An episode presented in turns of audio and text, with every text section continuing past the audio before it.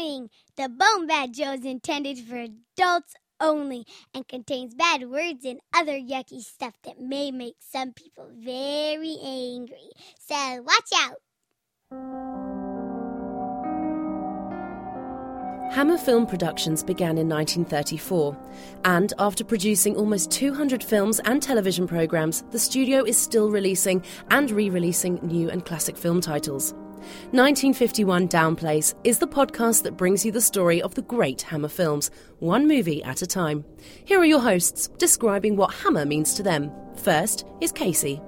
Hammer means the beautiful and glamorous women of Hammer horror, the engaging storytelling, and amazing period films. Joining him is Derek.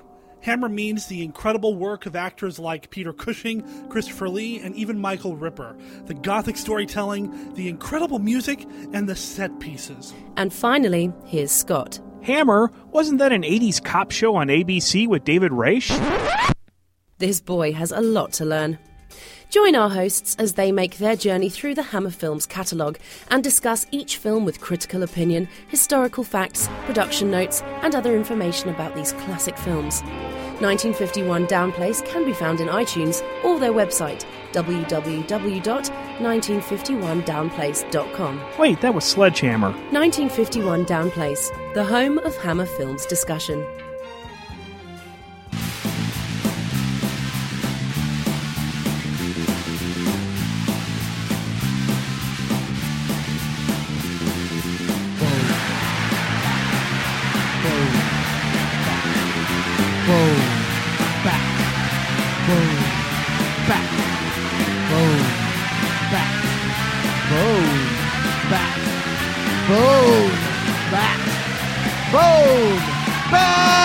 It's time for the Bone Bat Podcast, where you can listen to Steve and Gord. It's a kick-ass digital broadcast where we've got dick jokes galore. Bone Bat. This is Voltaire, and if you're not batshit crazy, you're listening to the Bone Bat Show.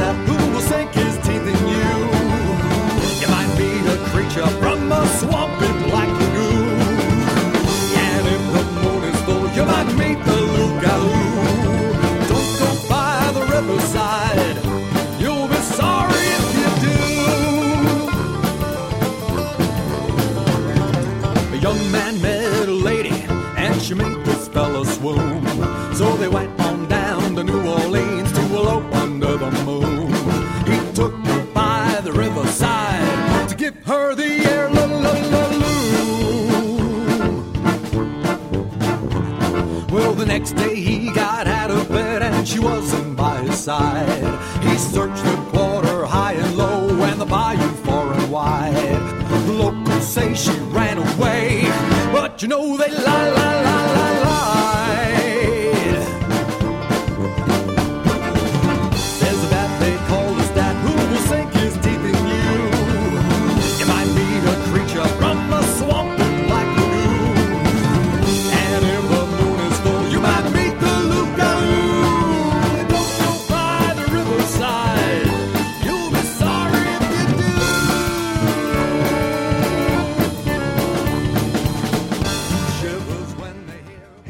what's up, everybody? Welcome to episode 88 of the Bone Bat Show. This is Steve. And this is Gord. How's it going, man? It's going a little nutty. It's going nutty around here. Yeah? Yeah.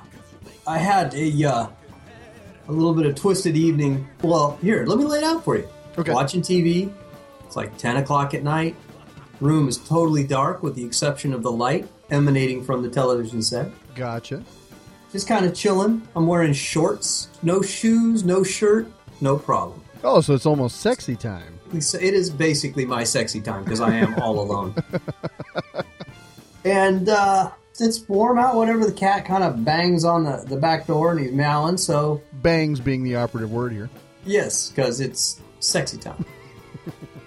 and so I go to open the back door and uh, no cat. And I can hear him just kind of meowing just a few feet away in the darkness. So I call to him. I say to him, Cat, come here. And he, he dashes into the room, which kind of dog like, frankly. But he runs into the room. I close the door behind him. I look down at him just in time to see him drop a big, flippin', healthy rat, oh, which proceeds to run across my foot. He like he got himself a little takeout on the way in. He just I think just scooped it up, ran in the house, and So went, did you did, did you actually like piss yourself? That had to be shocking. It was surprising. It completely changed the mood for the whole evening at that point.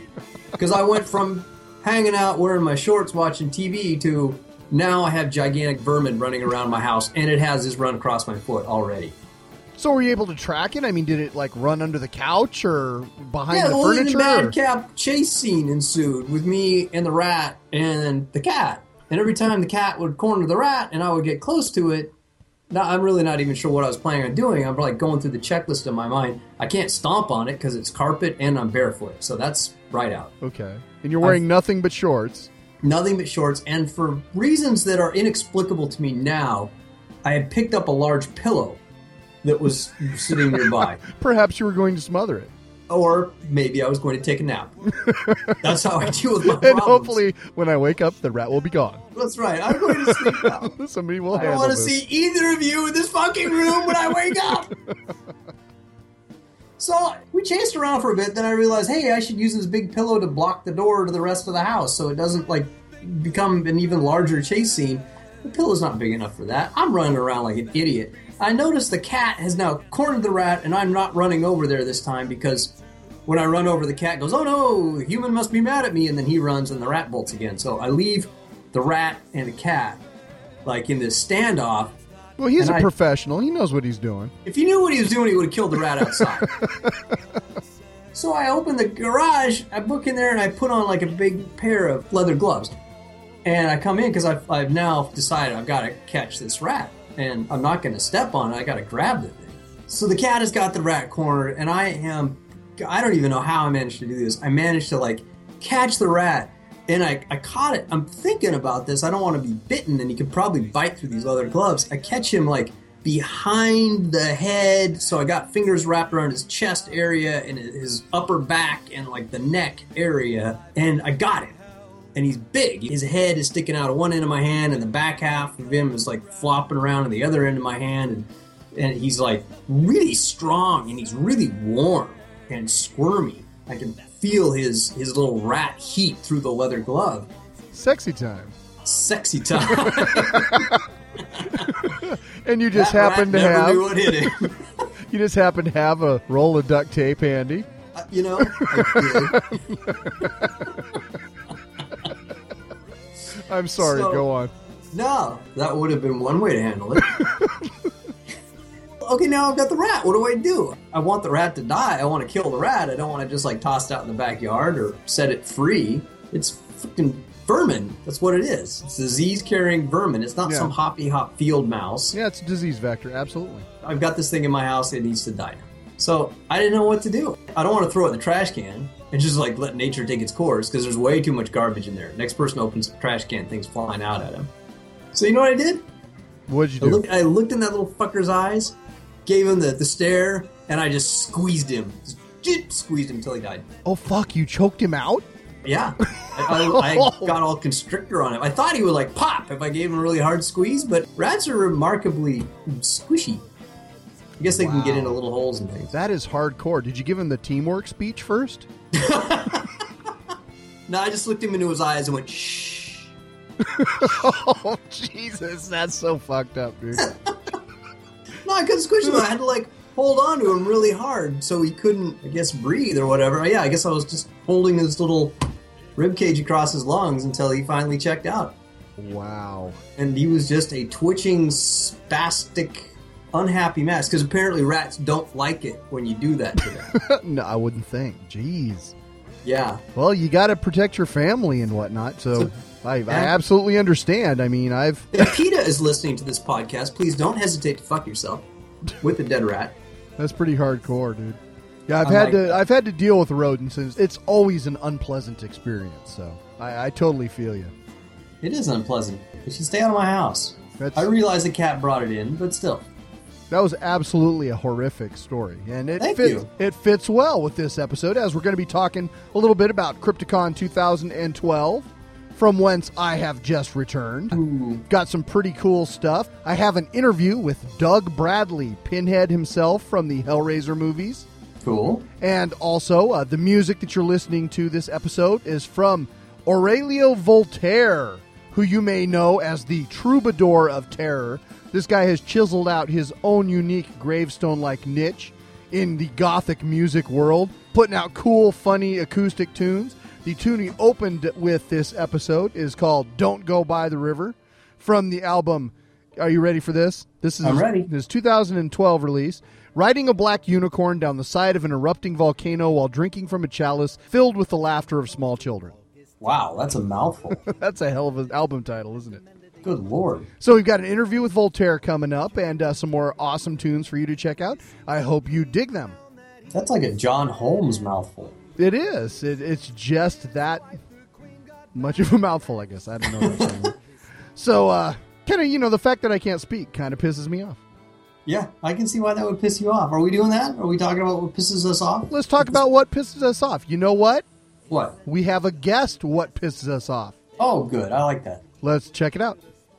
Hey guys, it's Brian from Drunken Zombie. I just had a call with a thing that pisses me off because this literally just happened to me, and I'm super pissed. I'm in the car right now. Look, when I go to the drive-through, I try to make it as simple as possible when I order my food because I know their job really sucks. So I try to make it as clear as possible when I order. And so I just went through McDonald's, and as always, I like a double quarter pounder with cheese. So I pull up and I say, Hello, I would like a number three large with a sweet tea. And that will be all. Seems like the simplest way to order. I made it easy, super simple. I spoke clearly, I spoke slowly. I made it so they could understand it perfectly. So then I go pay, and then I go up to get my food, and they hand me a bag with just my sandwich in it. And I say, oh, uh, there's supposed to be a large fry in here. And they go back and look, and they're like, yeah, they just charge you for a sandwich. Look, I said I want a number three combo. How much simpler do I have to make my ordering? A number three, which is a combo meal. I don't understand why it's so difficult. But at the very least, I said, well, I wanted a meal. Like, am I seriously going to have to go all the way back around through the drive-through to just get a large fry? And luckily, the chick was nice enough and just gave it to me. But I mean, come on, really? That really pisses me off. I do appreciate that Brian thought of us first when he was pissed. I, that is great. That is absolutely fantastic. I mean, I'm sorry that happened to you. They always fuck you with the drive-through. They fuck you at the drive-through.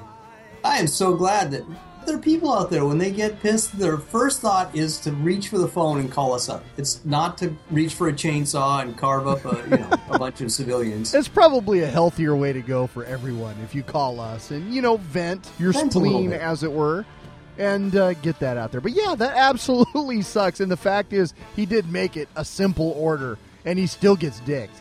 I mean, that's what do you do with that? I don't even know what you do with that. I don't even know. One of our, I guess we have more than one, local McDonald's establishment is always really sketchy, and I, I don't go there very often.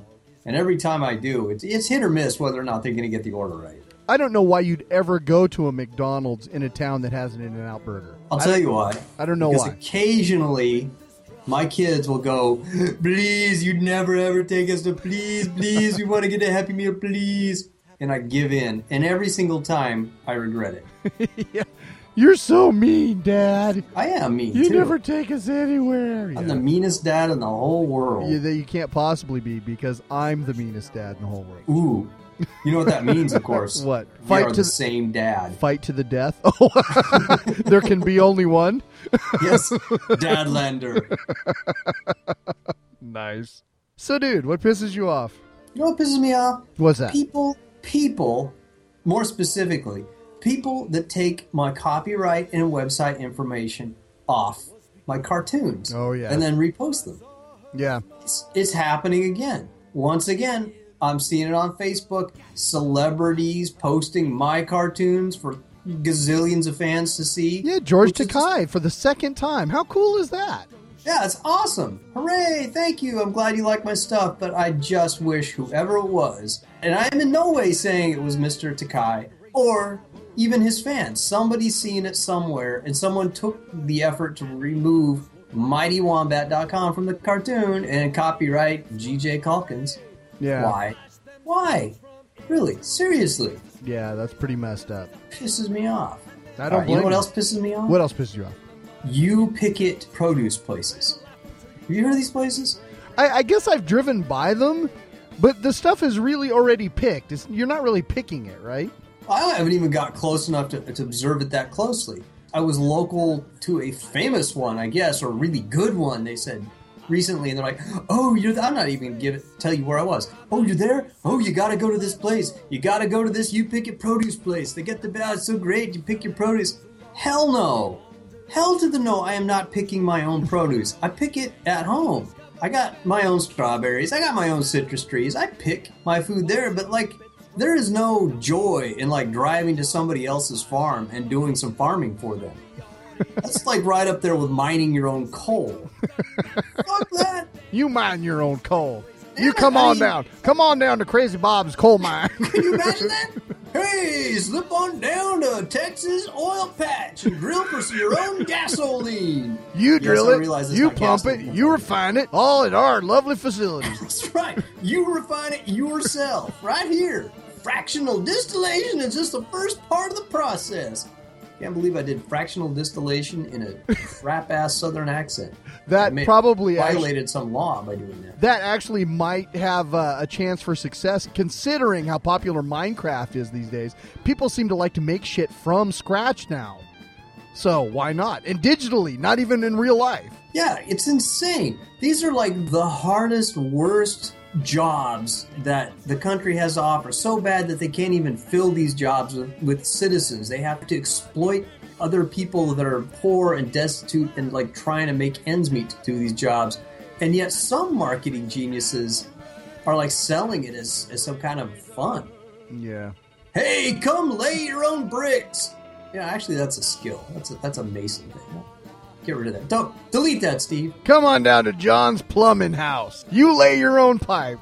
Lay your own pipe. Now we're on to something. there you go. well, you know, where I live, Northern California, there are a lot of um, pistachios grown. Okay. I would go to a place where you bust your own nuts. Okay. Bust a nut now at Crazy Bob's Pistachio Farm. Would you shave your own clams? I would probably shave a clam. Yeah. All right. You know what pisses me off? What pisses you off? So, it's uh, not shaved geoducks. Talking about Crypticon a little bit. I had a great time this year at Crypticon, and I'll, I'll go over that in a little bit. But Oh, one I of the can't wait. things in the dealer room, there was a booth that was selling a bunch of, let's for the sake of argument, call them bootleg DVDs. Now, Yeah. I'll give them the, the benefit of the doubt that most of these DVDs were things that are currently not being published by the studios things that couldn't be available to people, and so they're doing a service, they're making them available. But sitting on their table were two copies of fucking Deadheads What? by our good friends, the Pierce brothers, that we play at the Bone Bat Film Festival. Did now, you this, slap him upside the this head? is a, this is a film that is available legitimately on DVD, and this asshole is selling bootlegs. Now, I don't know the name of the company. I'll say this: it was in the back left-hand corner of the dealer room as you enter, and it fucking pisses me off that these assholes would be taking money out of the pockets of legitimate independent filmmakers. It's total bullshit, and it pisses me off. Yeah, that's weak sauce. Did you just knock the table over? I didn't. I looked at it. I looked at the videos for a minute, and I, you know, I was with uh, Derek, brother D. Yeah. And I, I said, "You saw that, right?" And he was like, "Yeah, I saw it." I was like, "That's bullshit." So, fuck that. If you see people, do not buy bootleg DVDs and shit that's available publicly that you can buy. I mean, come on. Ugh. Especially if it's from Independence. Not it's only not that- from Sony. exactly, yeah. Life miserable. Not only that, hey, you know what? Is while we're on the subject of Deadheads, they're making the short. Cool. that we were talking about. Yeah, they've got an Indiegogo site. Go there and throw them a few bucks so they can get this thing made. They're going to make another short featuring Cheese from Deadheads. It's going to be very cool. I'm really looking forward to seeing it and give them a little bit of support. Since, you know, they're getting dicked on the bootleg DVD end, you might as well help them out if you can. Yeah. Yeah. Pissing me off. You know, actually, it's kind of cool because uh, not only the Deadhead guys are making a short, uh, Brother D, who I just mentioned, he just today put out a short story on Kindle. It's called Granny in the Hole. what? And I gotta applaud Derek that he, he has, you know, brought to light the very difficult subject of senior sex, and he's added that with zombies.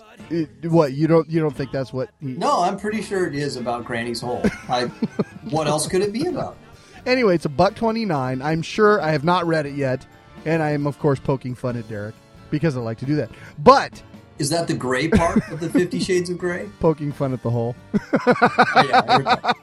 I was trying to continue to riff. Well, the the, the original the original title was hundred shades of gray, and he thought that nah that'd just be cannibalizing. ah, cannibal. I get it. So anyway, check that out. Uh, Brother D's got a story out. Also, Brian Wolford, who uh, just called in, he Wait, is he going to do a sequel and like have it be Granny's other hole? I don't know. No, I hope so. Grandpa's back door. I'm not sure what the, the next sequel will be, but you can rest assured I'll be watching for it. But yeah, Brian from Drunken Zombie also has his new film out, Myctophobia, which I've actually seen. It is very cool. The uh, actress in it, uh, Kitsy Duncan, she acts up a storm in that flick. It's got some nice little startles to it. The uh, sound design is really great. There's some good special effects. It is a very solid short. Right on.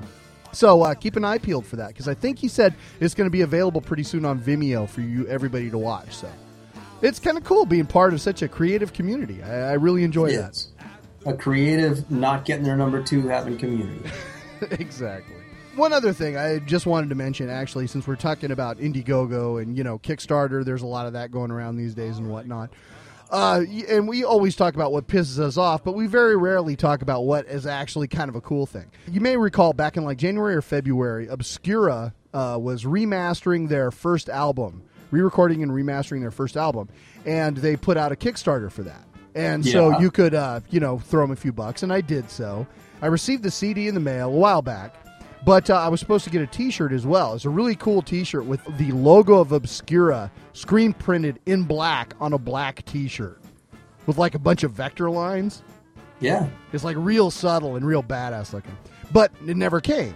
And so I emailed them, and they said they had problems with their shirts or whatever, which I understand. problems with understand shirts, that. believe you me. So it shows up last week, and they actually threw in like a free CD from another band and some stickers in there for my time. They didn't have to do that. Ah, way to go the extra mile. So yeah, so props to Obscura. Those guys kick ass. Send it all the way from Germany. That's fucking awesome. Thank you so much. So, dude, why don't we listen to a tune? Let's do it. This is, I have to say, probably my favorite tune by Voltaire. This is When You're Evil.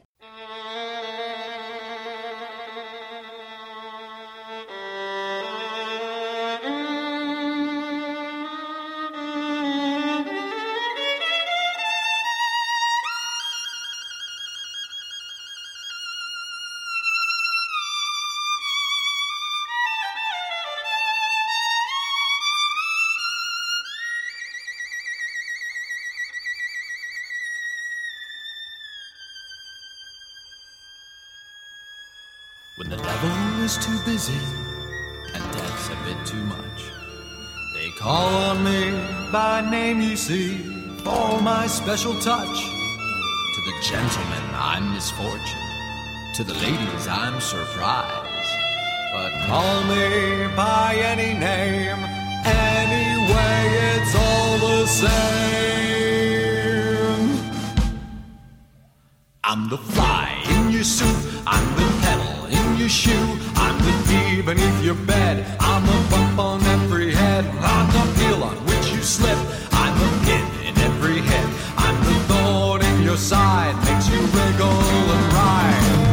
And it's so easy when you're evil. This is the life you see. The devil tips his hat to me. I do it all because I'm evil. And I do it all for free. Your tears are all the pay I'll ever need.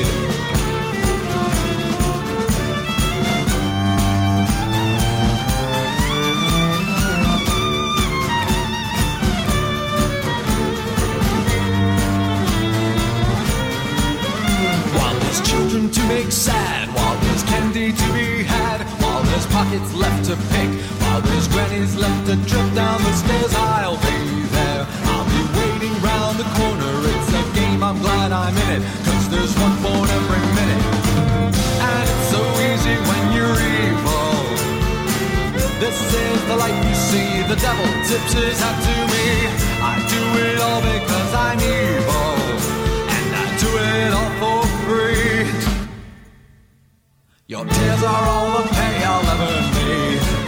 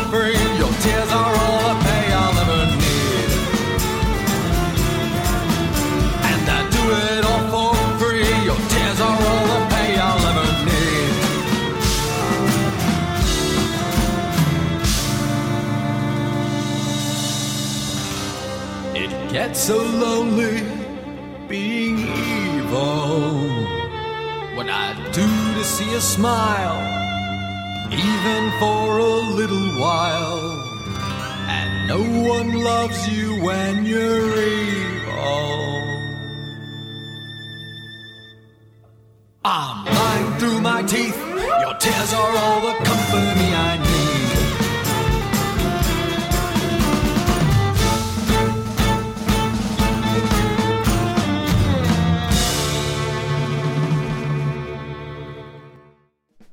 All right, this is Steve from the Bone Bat Show, and I am here at Crypticon 2012 with Voltaire. Hi, Steve. How you doing, man? I'm doing all right. Thanks so much for joining us here on the show. I do appreciate it. I got to say, I discovered your stuff a couple of years ago. I was combing the internet for great songs for a Halloween mix I was making, and I stumbled across "When You're Evil," which is the coolest fucking song ever. Mm-hmm. Oh, I just have to say. Thank you. And uh, became a fan from then, and uh, just enjoy your stuff. Now you're a true kind of a, a gothic renaissance man. You're into animation and music, and you make toys. Anything cool you were involved in. How did you get started? Uh, I started out as a stop motion animator, actually. I ran away from home when I was 17. I'd been making stop motion films in my basement with a Super 8 camera, Mhm. like uh, a lot of people my age. I'm like the crypt keeper. and, uh, I, you know, I showed up in New York City in 1984, 17 years old, needed a job. And I went to an animation studio and showed them my films, and uh, they hired me, and I subsequently ended up animating and later directing station IDs for MTV and Mhm. Sci Fi Channel and commercials for Budweiser and all sorts of other uh, companies. And so, uh, you know, I spent the better part of 20 years animating and directing TV commercials. And then uh, the bottom fell out of stop motion, really. You know, computer animation came along and people weren't really that interested in stop motion anymore. And so I had to find other things to do. So some of the other passions of mine that I did, like stop motion, which started out as a hobby, some of the other things I enjoyed doing, like drawing and you know, drawing pictures of characters and telling the story by putting little bubbles over their heads and writing what they were saying to each other. Uh, I, I did some of that, and um, that basically spiraled into a little bit of a career as a comic book creator. Mhm. And then I'd I've always sung and written songs, and uh, 19, somewhere between 93 and 95, I basically was dared to perform live at a friend's nightclub. And I did, and it went really well. And you know, the the goths in attendance were a little shocked by the fact that I was intentionally funny. Because there's a lot of funny goth bands. There's a lot of funny goth bands. It's just like, like so. kind of creature features one. And, well, I was going to say so few of them are intentionally funny. You know. All right. So back then, I mean, it was just like you honestly were not allowed to smile in a goth club. Oh, I mean, sure. People took themselves very seriously. So So what I was kind of the specimen Batcave days. yeah, where- absolutely. You know, it was a little second wave. It was more like Sisters of Mercy, March Violets. Uh, but people took themselves so seriously. So it caught on really quickly because it was novel. You know, here Mhm. were these murder ballads and, and songs about being evil, but they all were very tongue in cheek. And I got signed to a record label, and so there I was concurrently putting out albums, putting out comic books, and the comic books eventually spun off into toys because let's face it, people are more interested in the toy of the character than they are in the comic book of the character.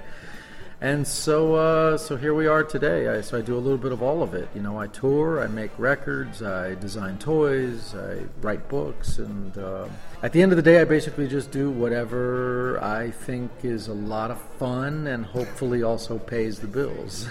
That's a great way to make a living. I mean, to be able to embrace your passions like that and, and be able to do it full time. Well, I, I you know, I, I did the alternative. Now I know what you're thinking. You're thinking the alternative is go work in an office or get some kind of day job. That's really just never been a possibility for me because when I have had a job that wasn't the least bit creative, I've gone home so depressed at the end of the day that after a week or two, I've you know honestly wanted to kill myself and or everyone else. so um, Always I- an option. Always an option. So what I ended up doing was I starved to death, you know, because I, I want so much to live in a world where I can um, busy myself and, and pay the bills and have a vocation doing something that I enjoy. That you know, in the years of my life where I wasn't able to do that, I just didn't eat. Yeah. Yeah. Which and let me tell you, I looked great. but yeah. So, what projects are you working on now? I know that you're kind of famous for showing up at Dragon Con. You do a great show there and you have a great following. I think this is my 15th year in a row.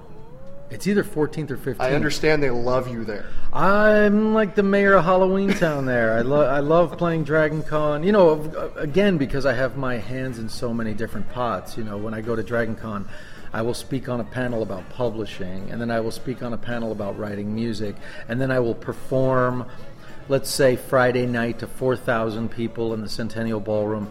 And then Saturday night I'll perform at the Steampunk Ball, and then Sunday night I'll perform at the Trek Track and do nothing but songs about having sex with characters from Star Trek.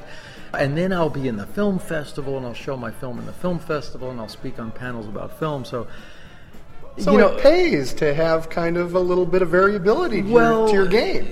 I mean, you the can way, mix it up. The way I've always looked at it is if I was hugely successful at any one thing, then, you know, A, I probably wouldn't have the time to do all of the other things, which is my roundabout way of saying I'm not hugely successful at any one thing. You know, I have a modicum of success for each of these little things. So the big picture at the end of the day looks like I'm super busy and getting a lot done. Be- because I am super busy and I'm getting a lot done. But it's only because I do so many different things. I think if I was only a filmmaker, I'd probably spend a lot of time, you know, tr- trying to pay the rent and and in between projects. If I, if I only made comics, it would be that way. There's a beautiful cross pollination that happens when you do a lot of different things because Mhm. you know there there isn't a week that goes by that I don't have someone walk up to me and say, "I had no idea you wrote books." Mhm. I'm a fan of your music. I just found your book, What is Goth? And I think it's hilarious. And then inversely, I'll get people who'll come up to me and say, You make music? I, I've been collecting your vinyl toys for three years. I had no idea you were a musician. So the cross pollination really helps to, you know, kind of build the audience and Mhm. expand the audience. So. So what do you got coming up next? What is your your current things that you're working on? There's always, uh, you know, at, at least 12 things happening simultaneously. I've also come to the conclusion, I think that I'm ADD. I think that I, I honestly think that I just have like attention deficit disorder because I have an idea and like 30 seconds later, I have an idea for something else. But I'm so stubborn that I, I get shit done, you Mm. know. So somehow the projects actually end up manifesting themselves. But uh, at the moment, I'm working on a vinyl toy. It is uh, an extension of the Bunny Apocalypse line, which was an extension of the De- Deady and Fiends line. It's it's a vinyl toy of a glow in the dark evil bunny called Death Bunny Nitro. And I'm working with the company who makes it. They're called Toy 2R out of Hong Kong to see if we can make three versions of it. So uh, that should be coming out in June or July. As far as books go, I just finished writing the last chapter of my first novel, which is called Call of the Jersey Devil. Very cool. So I'm going to I think I saw your sketch of the Jersey Devil. I that was really cool. Thanks. I've been sketching the Jersey Devil a lot, as you can imagine. And so uh, that book is done now. It needs to be edited, Mm. and uh, I don't know what's going to happen with it. I'd love to find a publisher. If not, I'm happy to self publish. So we'll see what happens with that. I also just got the rights back to my other two books Paint It Black, A Mhm. Guide to Gothic Homemaking, and What is Goth. And so I don't know that I'd put them back into print, but Mhm. I'm definitely considering making ebook versions of them. Cool. Musically, I am presently recording or about to start recording my next album, which is going to be called BiTrektual. and it is a collection of Star Trek and Star Wars parody songs. Nice. Most of them about sex. There's a song on there called The Trouble with Tribbles. Mhm. The punchline is they're fuzzy and they're cute, but I can never find the hole. that tells you anything. And then uh, there's the title track, BiTrektual, is an argument. It's a duet, and it's an argument between a, a Star Trek fan and a Star Wars fan. Fantastic. And, uh, you know, they try to maybe come to terms and become bitrektual uh, so they can stop arguing. And that, you know, the, the album really was inspired by George Takei and his uh, Space Piece video, Yeah, quite frankly. Absolutely. So uh, I start recording that probably next week. I hope to have it done in time for Dragon Con. On the film front, I made a short film last year called Odokuro. It's the fifth in my series of Cameroscope movies. Those are short films that kind of pick up where the MTV and Sci Fi Channel station IDs left off. Okay. They're short, they're stop motion, they're weird as hell, and they're all narrated by singers. So, so far in the series, uh, the narrators have been Debbie Harry of Blondie, Richard Butler of the Psychedelic Furs, Gerard Way of My Chemical Romance, Danny Elfman, Oh, and cool. this new one is narrated by Gary Numan. Oh. And so so how cool film- is that to be able to work with kind of heroes, obviously yeah, heroes yeah, I mean, yours it's like a, like? It's a strange scam. You know, it feels, it always feels like a strange scam. It's like because you know, I make these films and I'm very, uh, what's the word I'm looking for?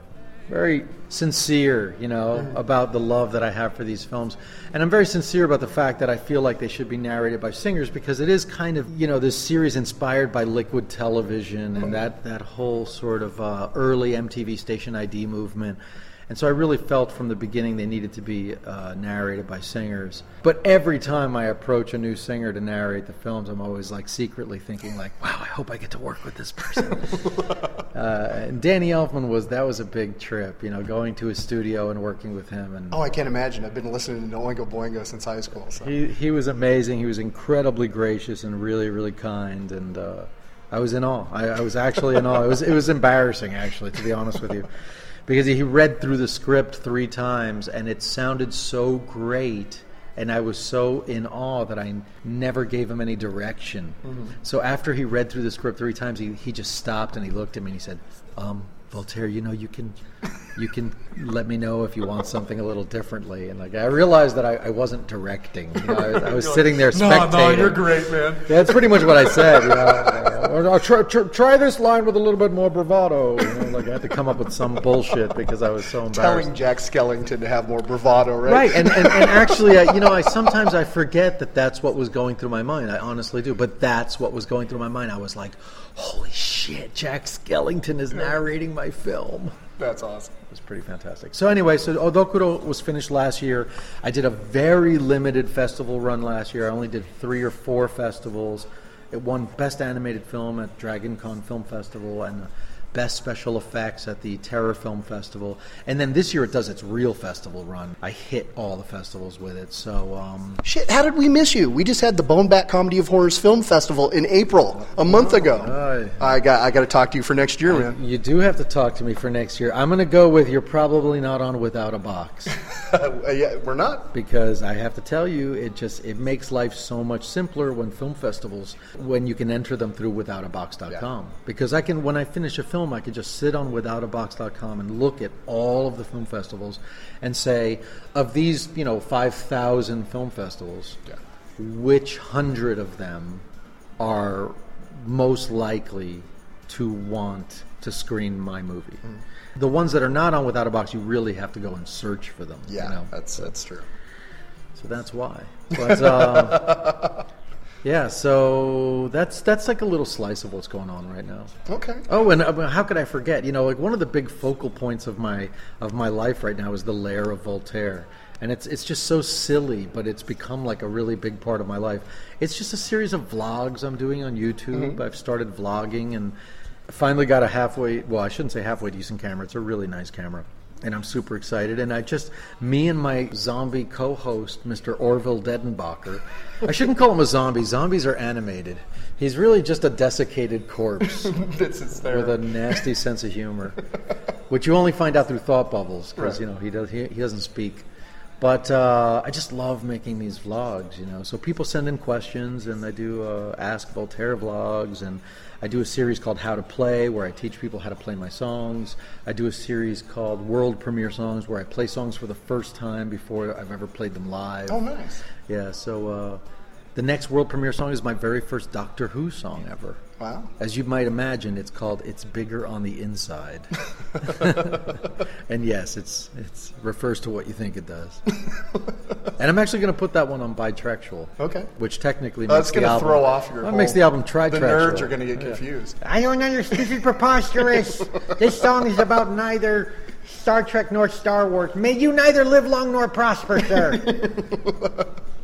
All right, man. Well, the, the last question I'll ask you that we ask all of our guests here on the Bone Bat Show Voltaire, what pisses you off? You know, there at this point, there's so many things. I'm really becoming like an old curmudgeon.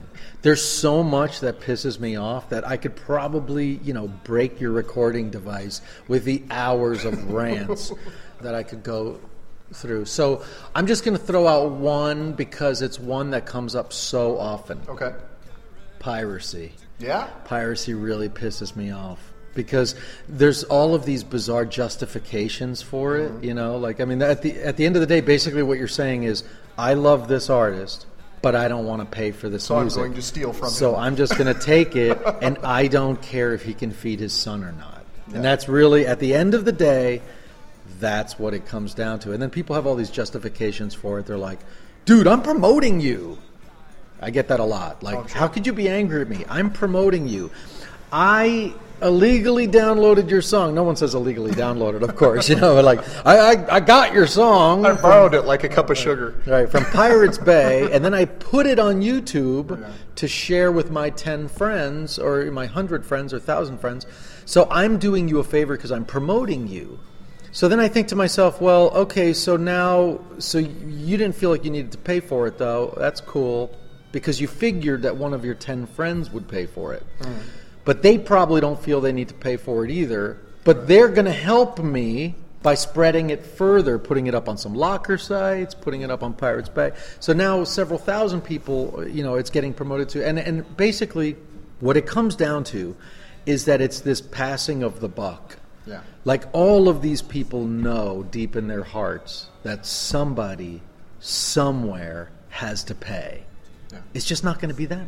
Well, and as a, you know, we try to champion independent music on the Bone Bat Show, and from a fan standpoint, I want you to keep doing what you're doing. I want to hear the next "When You're Evil," and that's why I want to pay for your CD. I appreciate that. Believe me, when And I believe that's, me, you there are very, very simple like financial realities to this stuff. I mean, just to give you a simple one, my last album cost maybe thirty thousand dollars for me to make because Mhm. I pay everyone. Yeah. I pay all the musicians, I pay the studio, I pay the artist who painted the cover.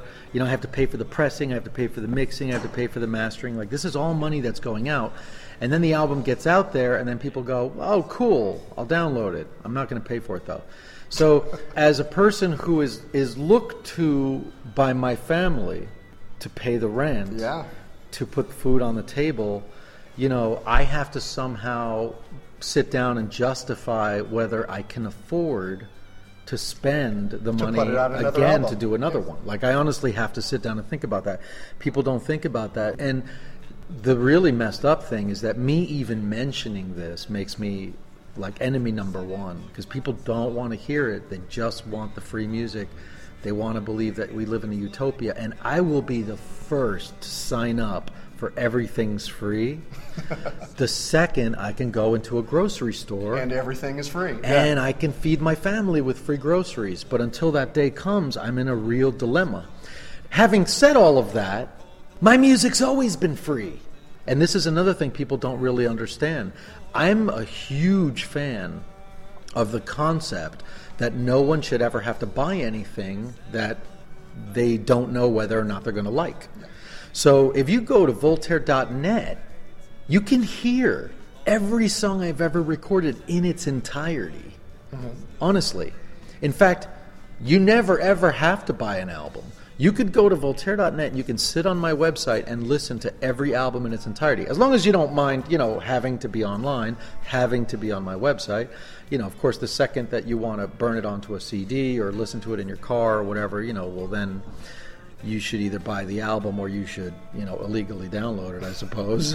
but so people get angry at me for saying these things, but I've always basically given my music away for free because I feel that people should be able to sit down and listen to it and say, I think this is worth buying. Mm-hmm. Or, you know what, I listened to it a couple times and it didn't really do anything for me, so I don't ever need to listen to it again. No harm, no foul. Well, so just so our listeners, we're going to mention it in the next segment anyway. Where can we buy your stuff? Um, God, that's a good question. Well, I would just say go to Voltaire.net. There's a store there, and that store will direct you to, um, you know, some of the cool things that are uh, that I sell myself out of basically the lair of Voltaire, like you know the key pendants and the Commander of Unicorn uh, medals and stuff like that. But it also has links to where you can get all of the music. And the really cool thing is, you know, I sell my music through CD Baby, I sell my music through iTunes, and honestly, a, a very large percentage of the 99 cents you spend on a song finds its way back to me Nice. which I think is, you know, this is a really amazing time for music. Just as it's like the wild, wild west and it's really scary in a lot of ways, it's also a really amazing time for music because indie artists like myself can go directly to an audience and say, here's a song, you can listen to it on my website. If you don't like it, that's totally cool. And if you do like it, you can buy it on iTunes for 99 cents you know the days of people having to buy an entire album for one song are over and i fully support that Yeah, the, the days where you, you bought a shitty album. Yeah, you know, like, oh, there's this ah, one the two, great two song. songs are good. The rest of it is dog shit. you know the, the days of having to skip past songs that you don't like but you paid for those days are over and i'm happy for that i think that you should only ever have to pay for what you love and that's really what it comes down to to me if you love it and you want to see it keep going support Exactly. Support independent music. if you don't love it that's cool man don't don't buy it I don't Cool. mind.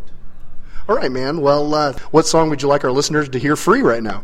Uh, I think we should take it out with the title track from the most recent album, Riding a Black Unicorn Down the Side of an Erupting Volcano While Drinking from a Chalice Filled with the Laughter of Small Children.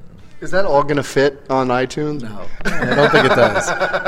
It says you get an error message probably. All right, man. Well, thank you so much for spending time with us here on the Bone Bat Show. My pleasure. Thanks for having me.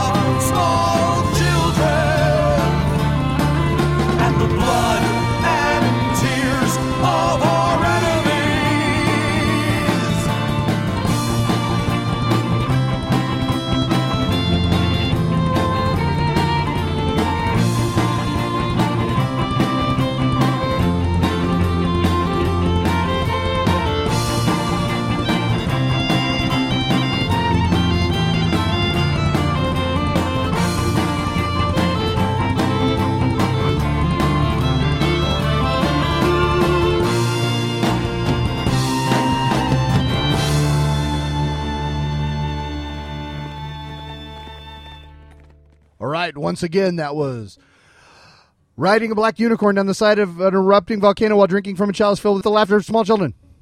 Jeez, that's like the Nickel Slots website or something. Wow, I can't believe I said all that. I can't either.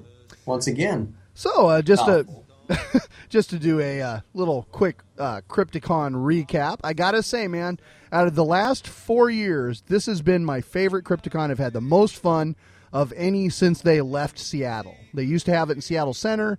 Uh, two years ago, they moved up to Everett. Last year, they were down at the uh, airport area, and this year they returned to that same hotel at the Hilton. And I had just a blast this year. Um, this year, everything was clicking. There were always movies playing, always shorts. There was always something to do. And I didn't feel like I wasted any time. It was just like mainlighting horror for two and a half days. And it was fucking cool. I loved it. You know what I love? What? Listening to you talk about conventions. Well, thank you. I, I knew that you do. So let me give you a, just a quick rundown. Uh, Friday night, I Oh, got we're there. still doing this? Yes. Uh, connected with Voltaire. Got the interview that you just heard. I hope you enjoyed it. Following that, uh, got to sit on a panel about indie theaters in Seattle, like different places, alternative places that you could go to watch films. And right Did now, anyone actually show up to this panel, or was it like right against the I don't know? No, you know what? Iron this Maiden one, this one was an awesome conversation. It had Justin Giallo, who uh, he's a projectionist at the Grand Theater in Tacoma. Uh, Tony Kay, Eric from Myth, Clinton from SIFF. I mean, you had like a bunch of people who were involved in independent film, and just being there and listening to everybody talk. There was like three people in the audience, but it was fascinating conversation. it was seriously just it was like a bunch of people just sitting around talking movies. And you know all the different theaters that are currently you know working to put together like a series of films and special screenings. And you know it, it kind of makes you feel that like we're pretty lucky to live in the seattle area because there's always something going on. You know if you live in a small town i mean you might not be able to see you know a lot of old italian horror or kind of mondo cinema and just crazy stuff like that. But here in seattle there's a pretty good chance if you you know keep your eye open that you're going to be able to catch some of these things. And so it's just kind of pretty cool that we happen to live in such a, a rich place for films. By we, you mean you? yeah well myself and other horror fans in seattle i guess. Oh, then Saturday morning, of course, we did the Bone Bat Saturday morning cartoon party, which was uh, a lot of fun. I uh, stuck in a number of old favorites, and uh, I think everyone enjoyed that. I had a nice turnout; about half the room was full, so that was cool. Uh, had did a panel with uh, Brother D and Chris from Twisted Geeks and uh, Eloise J. Knapp. There was a guy named Michael who's also a book author. And it was it was basically zombies don't run and vampires don't sparkle. Why do we argue about the things that we argue about? You know, and it was a lot of fun actually. And it, we ended up just kind of talking more about zombies than anything, and uh, a lot of cool movie suggestions came up out of that one. One was a, a film from 1976, I think, called Dead and Buried. Have you ever seen that movie? I don't think I have. It's on Netflix right now, and it's definitely worth checking out. It is a strange little film about like there's this small town in the Northeast, kind of like a Stephen King sort of a vibe town. And whenever tourists or strangers swing through town, they get killed by the townsfolk. Oh, that's bad for tourism. But then they end up turning up again later as a new member of the community. And so there's there's all kinds of you know kind of cool actors to see around. The guy who played uh, what is his name? Uh, Eddie Albert, the guy who played the grandpa in Willy Wonka and the Chocolate Factory, yeah, plays like the town mortician. Ah, cool. And it has like a cool story. You don't know where it's going, and there's a nice twist at the end. And I, I'd say, you know, if you're wanting just something that you weren't expecting, you should check out Dead and Buried. I really liked it. It was good. And there's a couple other movies that uh, I still have to check out. Uh, there's one called, I guess, Rammbock Berlin Undead or something. That's a zombie flick that's also on Netflix. So I'm keeping an eye out for that too. So that was definitely worth the time just for the positive film suggestions. Following that, I got to moderate the Northwest Haunts panel, which uh, had folks from Nightmare at Beaver Lake, Pierce County Asylum, and Haunted Nightmare who have moved to. Remember, they were the one that was very small. They were in like a bounce house sort of facility. Yeah. And they've actually moved to like an outdoor barn type of an area in Snohomish County. So it's going to be interesting to see what they do next year because they're going to have a lot more room. But will they have a bounce house? I hope so. Following that, I uh, checked out the Tri Cities International Fantastic Film Fest, or TCIF3, I guess. Films they call that- it to kiff. They do not. Uh, they featured a number of films that were in consideration for Bone Bat. Uh, we saw Doll Parts there, The Hike, uh, Summer of the Zombies, which I know is a big favorite of yours, and uh, also uh, Patrick Ray, who we've featured shorts from him the last two years with uh, Get Off My Porch and Copy this year, had one called Now That You're Dead, which is a, a very cool little vampire flick that you can find online. I'll actually put a link to that one since it's av- it's readily available. I'll put a link to that one on the site. So check that out. But it's a very cool little flick. And uh, I had a great time. That was a very nice block of shorts. And then following that, we had the Bone Bat Film Festival after party screening, which unfortunately was up against a bunch of other stuff. Like half the crowd left after the TCIF 3 screening, and uh, there wasn't a lot of people, but it was more than enough to hand out the autographed Doll Boy coloring books Oh, that I received from director Billy Pond. How cool is that? That is awesome. Yeah, he didn't have to do that. And not only coloring books, he sent boxes of crayons for everybody too. so it was awesome. It was cool to see Doll Boy on the big screen. red, right? Yeah, absolutely. Okay. I was surprised actually because I looked in there. I was expecting four red crayons in the Yes, little it's box. red, red, red, red, red. but no, it wasn't. But it was still it was cool to see those things again. You know, it was a modest turnout, but I think the people who did stick around had a great time. So that was it for uh, Saturday night, and then I returned home. Sunday, the kids wanted to come down, and my son had never been to Crypticon before, and so uh, we brought him in. I walked around, and it was really cool. I mean, kids get treated well at, a, at an event like that.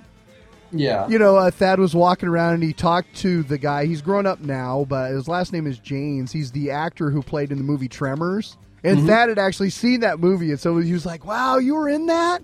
That was really cool," you know.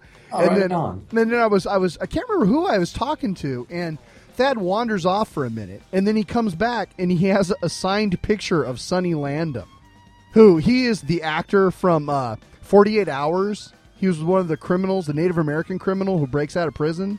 Oh, yeah. And he, he was also in Predator. He was one of the military Yeah, I guys. know what you mean. Yeah. So he wanders over and he's got a signed picture of Sonny Landham from Predator. And I said, Where'd you get that? He says, Well, I was standing over there by the table and I asked him about his pictures and he said, They're 20 bucks, kid. And I said, I didn't have 20 bucks. And so he goes, Well, I tell you what, I'll give you this one. I signed it to somebody named George and he never came back. So you can have this. so my son ended up with a signed picture of Sonny Landham that says to George, which I'm sure he won't forget that. It was also he cool. his name to George. I kind of feel bad because I'm a moderate fan of Texas Chainsaw Massacre, but I, I wouldn't say that that's like one of my favorite films, and I, I own it, but I, have, I don't watch it very often. And we stopped by Marilyn Burns' table, who is the woman who plays Sally, who just does all the screaming. She's like the main protagonist woman in Texas Chainsaw Massacre.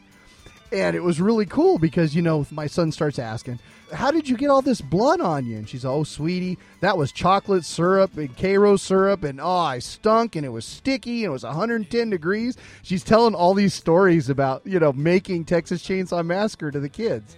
And it was those are really good kid stories. I know it. It was really cool because you know she's like, "Oh, it wasn't scary. When you're there, it's just hot and it's tiring." I mean, she's just talking about like this experience. And the night before, I had just been reading the Doug Bradley book to prepare for the interview, and in his book. Half the book is his experiences, but he also interviews a bunch of other uh, actors who play horror characters. And Gunnar Hansen, Leatherface, was one of them. And so I, I just read that chapter, and so I was like, well, yeah, I was just reading that Gunnar Hansen, you know, it was 110 degrees and he had to wear that same costume. And she's like, oh, yeah, you know, they couldn't even wash that thing because they only had one costume for him for the whole shoot of the film. It was so low budget. And so he's wearing the same costume day after day. It was like a month shoot, and the thing just stinks to high heaven.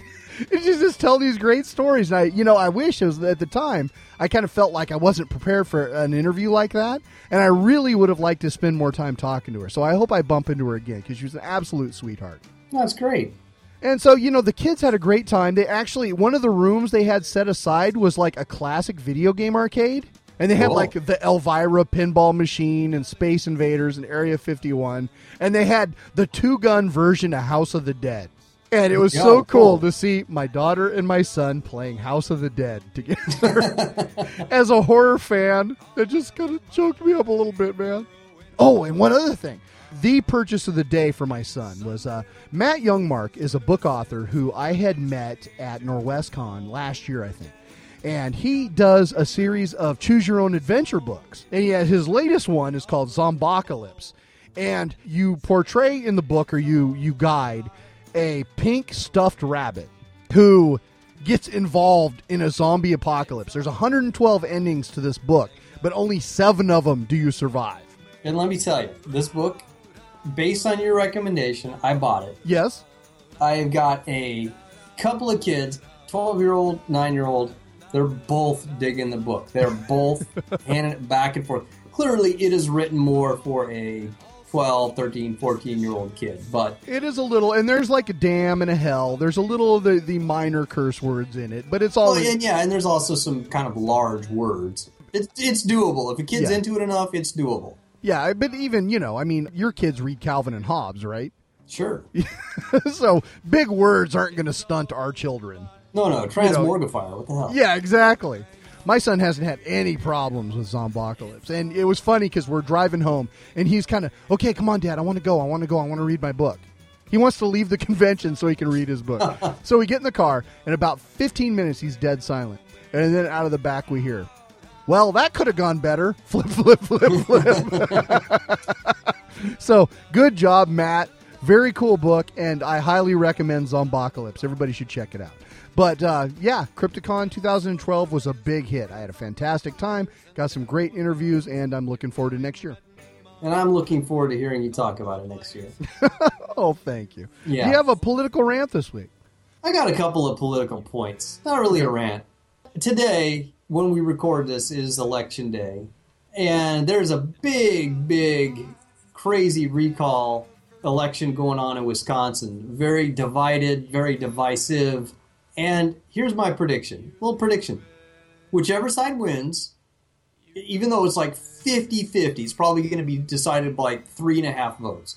Whichever side wins is going to make a little bit of noise about reconciling and all pulling together, and then will quickly turn and act like they got 90% of the vote and start talking about mandate and how totally fucking right they are. And they'll go even more extreme in whatever direction they pull. And I don't even know if they know who's won the election yet, but that's my prediction. You, you win by like one sixteenth of a percent and you act like it's a frickin' landslide. Just watch. See if I'm wrong. Mandate from the masses, right? Yeah. All right, here's another thing. The, the Wisconsin thing has got me thinking about overpaid, fat municipal employees and their, their fat contracts and fat pensions and lazy, don't do nothing. Goddamn, I want to hand out Gold Star here because right here in the little town that I live in, there is some city employee who absolutely kicks seven shades of ass at his job. And I was standing around just kind of admiring what a what a flipping great job this guy did. The stereotype of these employees may be true in many cases, but there are some guys out there that are doing their job really flipping well. Here where I live, you take all your lawn clippings, all your tree limbs, all your organic matter, uh, you know, vegetable matter, and you throw it out in the street and you make piles like that are supposed to be like six foot by six foot piles. And then they come by with what my kids call a clipper truck. It's like a great big tractor with mandibles on the front that like scissors up these piles of brush and then deposits them in the back of a dump truck. And then they go and I don't know, they, they distill it and turn it into grain alcohol and sell it to people or something. But it's a great way for getting rid of, especially when you've done like major hedge pruning or something. You got 85 cubic yards of brush to get rid of. So I look out on my street in the morning and various houses in my neighborhood are all at the same time doing some sort of major construction, painting, remodel project. So in addition to these piles of brush that people put out, people like me, they're all boxed in by all these work trucks. Like all these painters and everyone have parked in my neighborhood, like backed up, fronted up to these piles of brush. So they're they're boxed in. It's, it would be really hard for someone in say a very large tractor clipper truck thing to get at these things. And I'm looking at him like, well, we're going to see that tomorrow. That's hanging around till next week. I'll be damned if this guy didn't go and like deftly pick up every frickin' pile of brush in my neighborhood from in between all these vehicles without smashing into a single one. Wow. Good on you, man. I I am happy to pay taxes for that kind of work. Because his options really were look at you know he's looking at well, I can hit the truck and I will get hell, or I could just leave that pile there and probably no one's gonna complain about a couple of piles left. Right on, man. Way to way to do your job. As a person who has attempted to operate large machinery with wheels on it and broken it, I can appreciate how hard it is. yeah, no kidding. Hey, Cool. Wasn't I in a truck with you that you backed up and you like crashed the trailer or something? Yeah, I think that was uh, our track coach's truck, wasn't it? Yeah, and weren't you in a truck that I tried to back up pulling a trailer and managed to like bend the, the trailer to the point of it the metal actually tearing? Yeah. Were you in the truck with me when that have been. happened? Could have been. Yeah. That's not my thing. That's not my forte. Backing up trailers? No, that's yeah. a, that's no, a really challenge for anything anybody. with metal and wheels on it. Not my forte. So I, I don't know. Was that a rant? Probably not. But that's my political opinion for the day. I had a uh, actually a request from our friend Benza in Germany. He wanted Did to it know. involve you wearing a outfit of any sort? Yeah, Lederhosen. No. Okay. Uh, actually, he uh, wanted to know your thoughts on the Ex-PATRIOT Act. The who? What do with? Uh, evidently, this is a, a law that they're trying to put in place based upon uh, that guy from Facebook, that Eduardo Saverin. The guy that fled the country so he wouldn't have to pay taxes? Yeah, yeah, he's going to. He went to Singapore right before uh, Facebook went public, and so the thought is that he did so to avoid paying taxes on the, his massive profits. And so the politicians from his home state or whatever are trying to enact this law essentially to penalize one man. Is what okay. First, I've heard of it, but anytime you try to pass a law based on being pissed off at one guy, unless the guy, you know what? No, uh, I- I'm not even going to put any caveats on that. Even if the guy is like Saddam Hussein or whatever the fuck. Bad call. You don't make a great big giant law that covers everyone because you're pissed at one guy. If what he did was legal and he, he decided to like renounce his citizenship and go somewhere else, well, that's his prerogative. Like they say, it's a free country. Still, douchey move. Yeah. And you know what? Trying to pass a law to dump on the douche, even douchier move. It's douche upon douche here. Yeah. Yeah, All right. lame. I don't know anything about the law, so if I got it totally wrong or Steve got it totally wrong, It's possible. Yell at me. I don't care. Okay, well, why don't we uh, listen to another tune? Let's do it. This is from the 2002 album Boo Hoo by Voltaire. This song is Brains.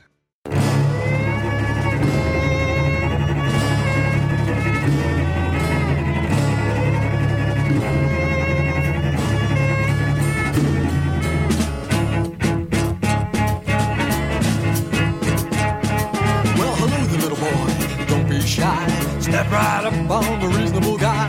Don't be frightened by the look in my eyes. Just your average evil meteor from out of the sky.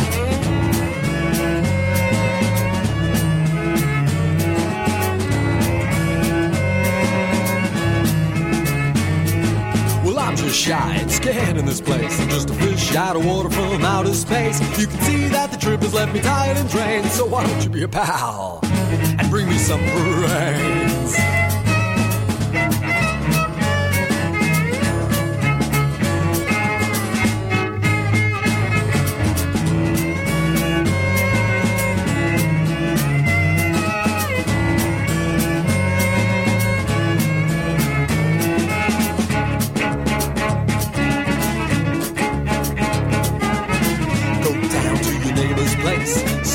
Expression on his face. You'd be doing him a favor if you brought him to me. He ain't using his brain, he's just watching TV.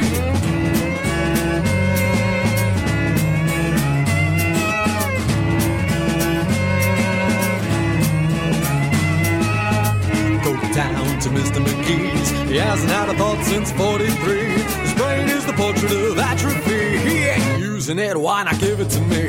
Brains, brains, I won't. I'll eat the brains till the zombified. Sure, they might think it's deranged, but they won't give it a thought after I've eaten their brain. Brains, brains, it's okay. It's not a matter if it isn't great. And if at first they it's strange, says, and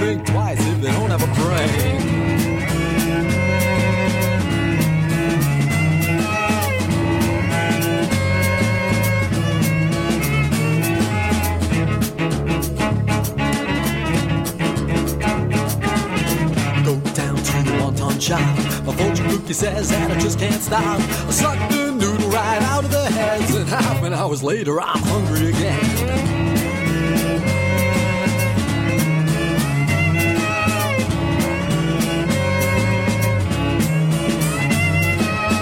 Creep into the donut stop. Sneak in tiptoe past the cop. Pick me up a crawler and a couple of tea. And any other sweetbreads you happen to see. Brains, brains, I won't lie. I'll eat the brains till the zombified. Sure, they might think it's deranged, but they won't give it a thought after I've eaten their brains. Brains, brains, it's okay. It's not a matter if it isn't gray. And if at first they think it's strange, they won't think twice if they don't have a brain.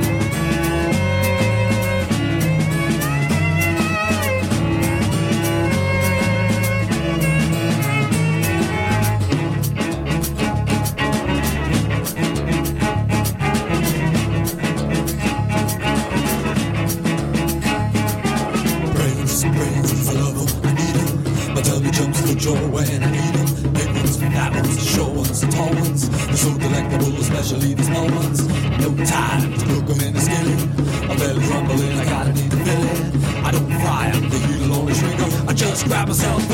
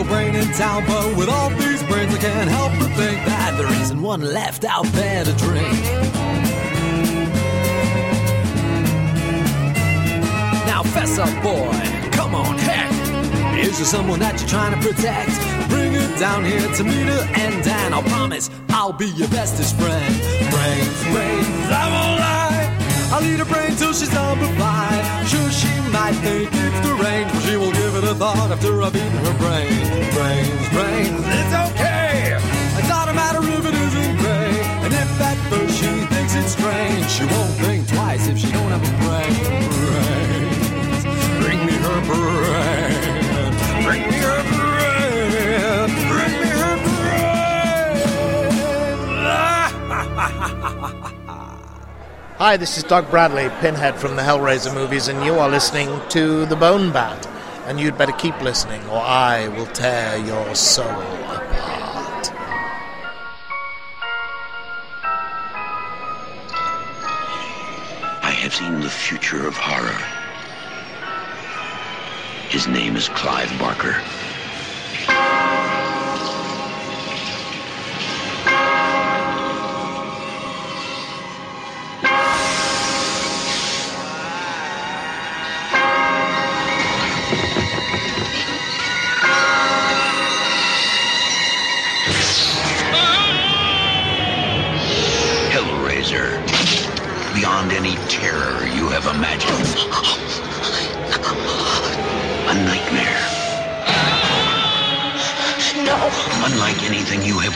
witnessed.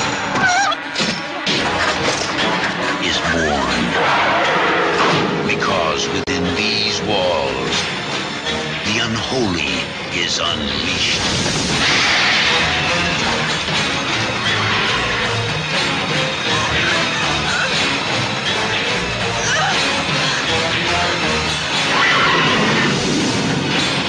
Hellraiser, a film by Clive Barker. We'll tear your soul apart.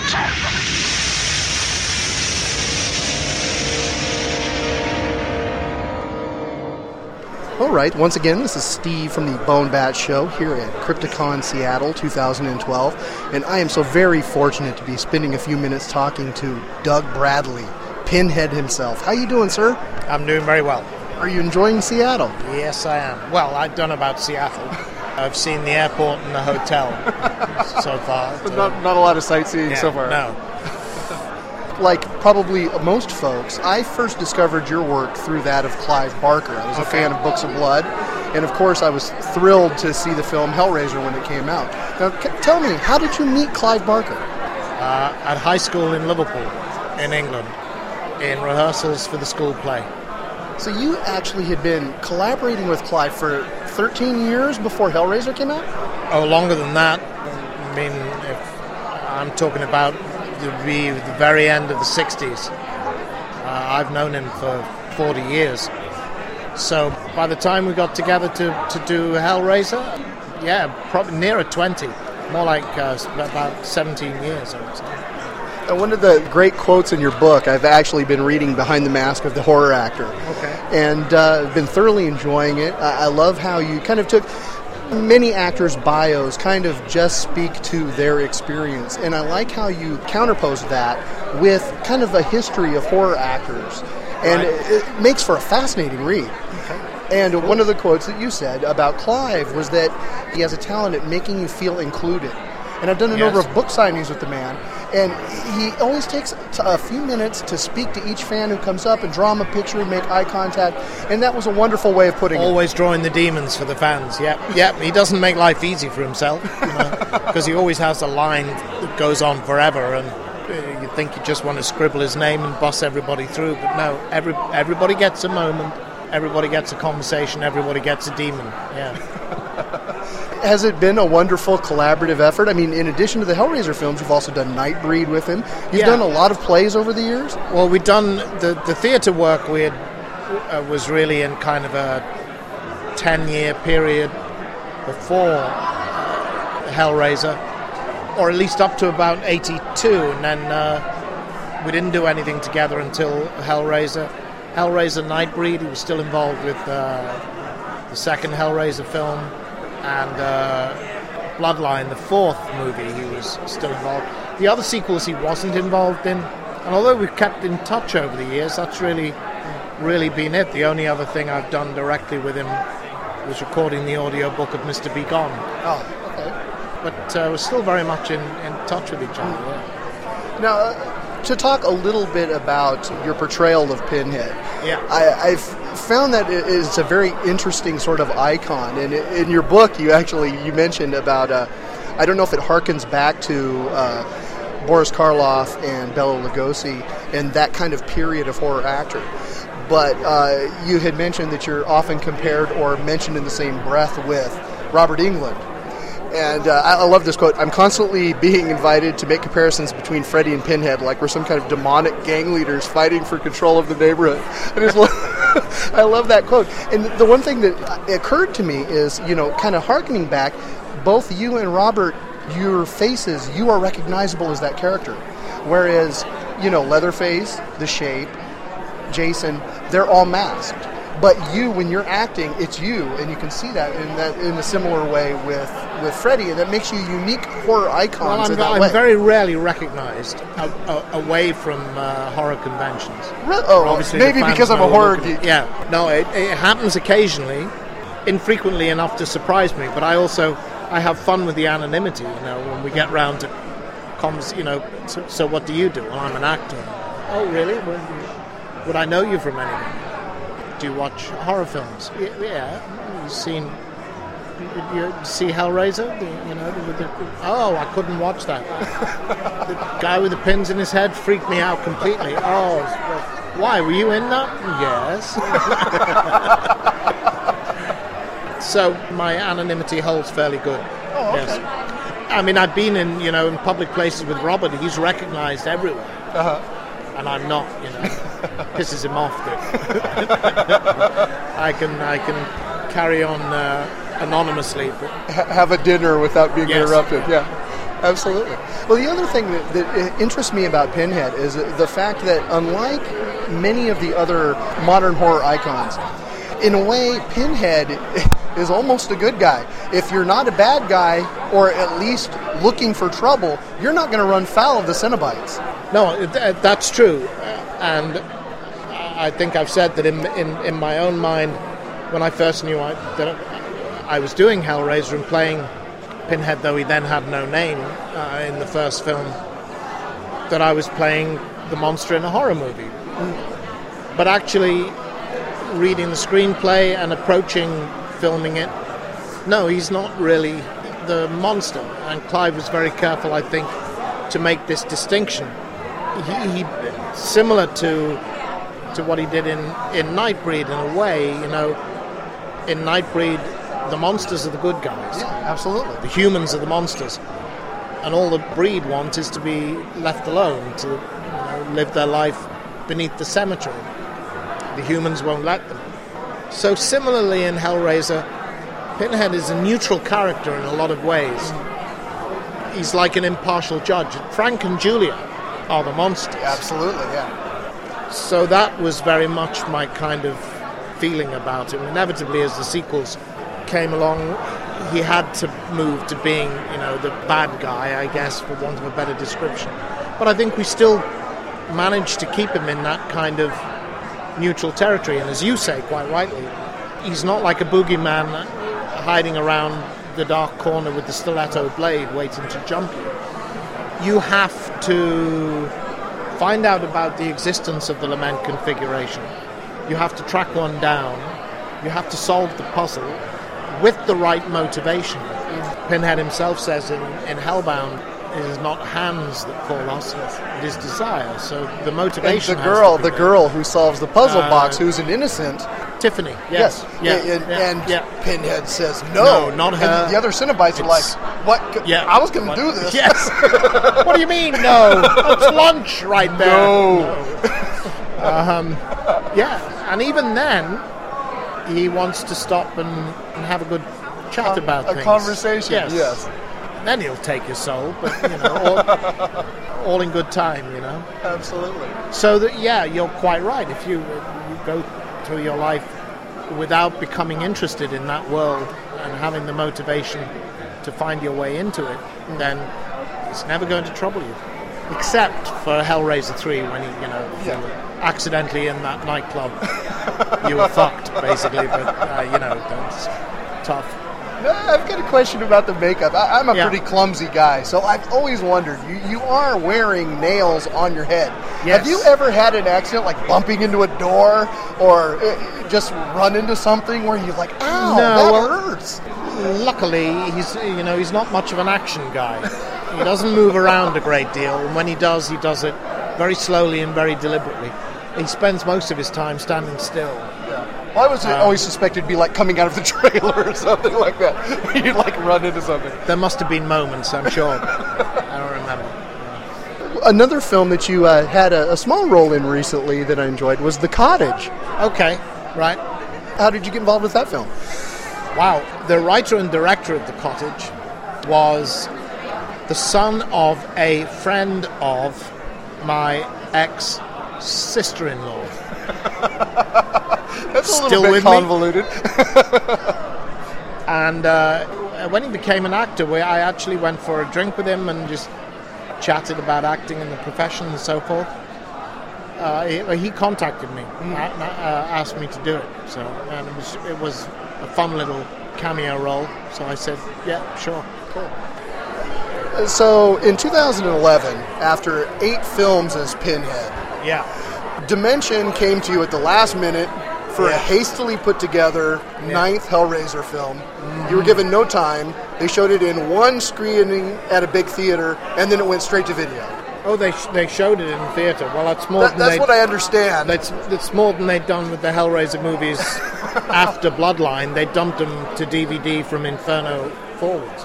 Now, as far as I know, that was strictly an exercise to maintain the rights for the films, correct? Well, I don't want to. I, I can't. Well, that's give- the way I understand Yeah, it. It's the Okay. way I understand it. What I'm saying is, I can't. You know, anything that I say next is only my opinion. It may Right. not be true. I don't know. But what I was told, naturally, it was 2010 when I was contacted, not by Dimension Films.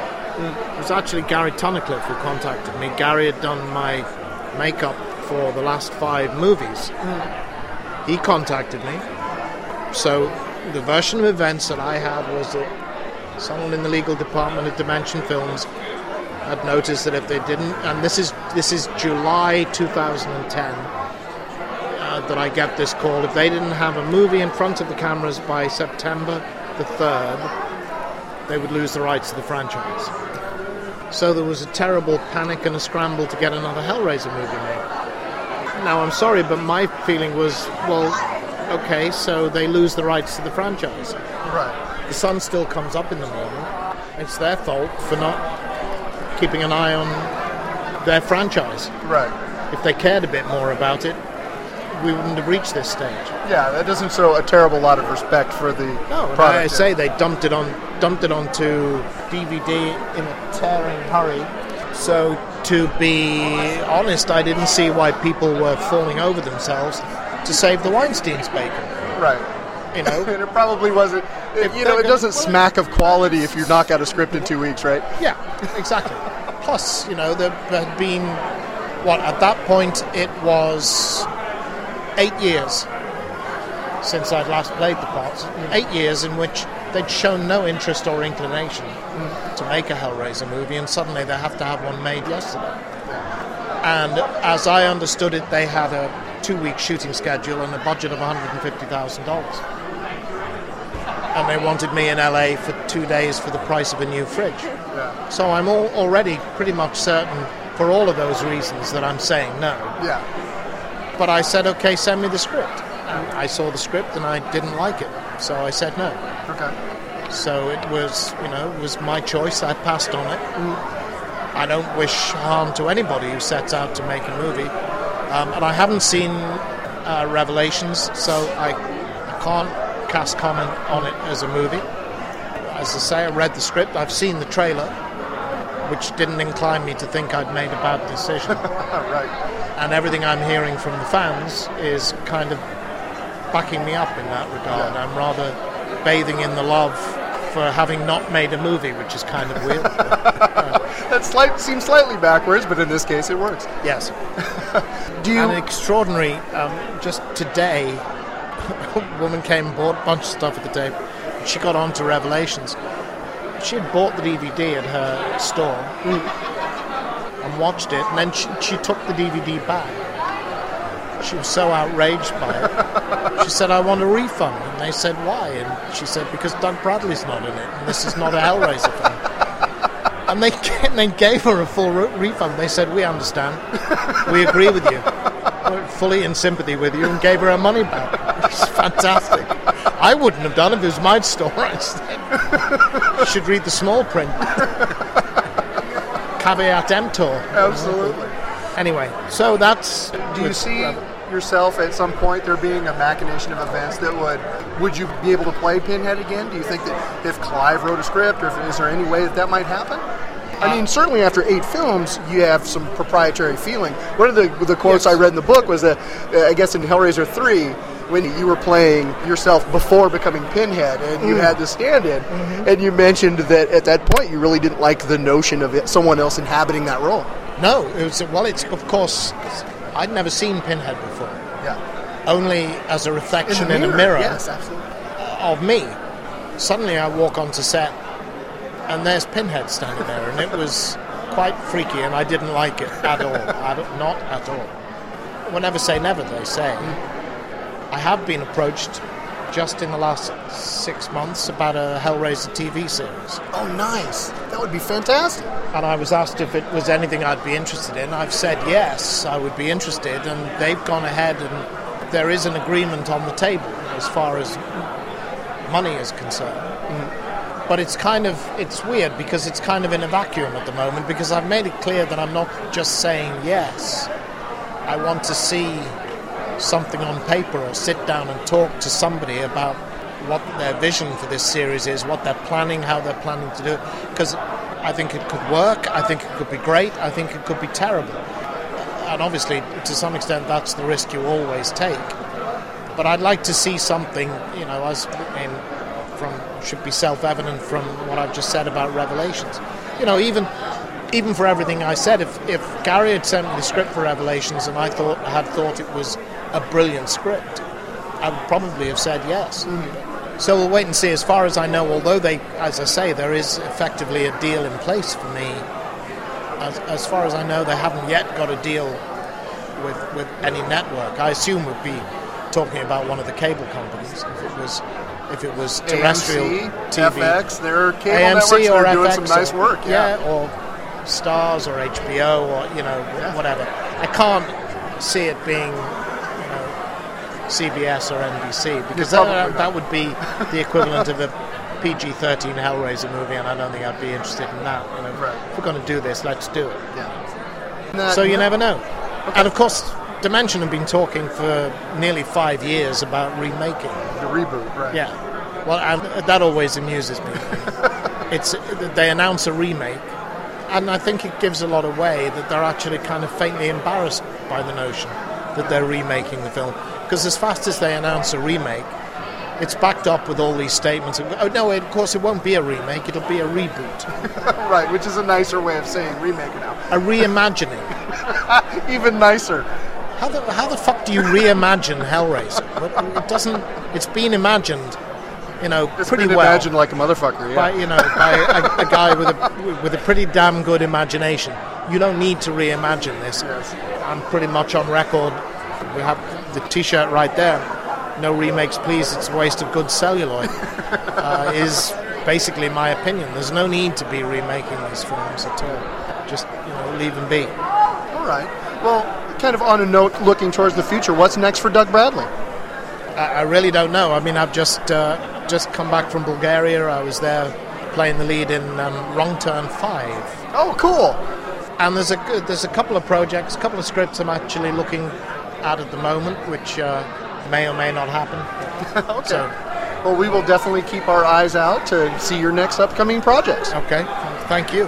One final question. We always ask all of our guests here on the Bone Bat Show, Doug, what pisses you off? what pisses me off? What pisses you off? Yes. Lots of things. Yeah. You mean like, you mean like things that people do? I don't know. What Yes, anything. Anything.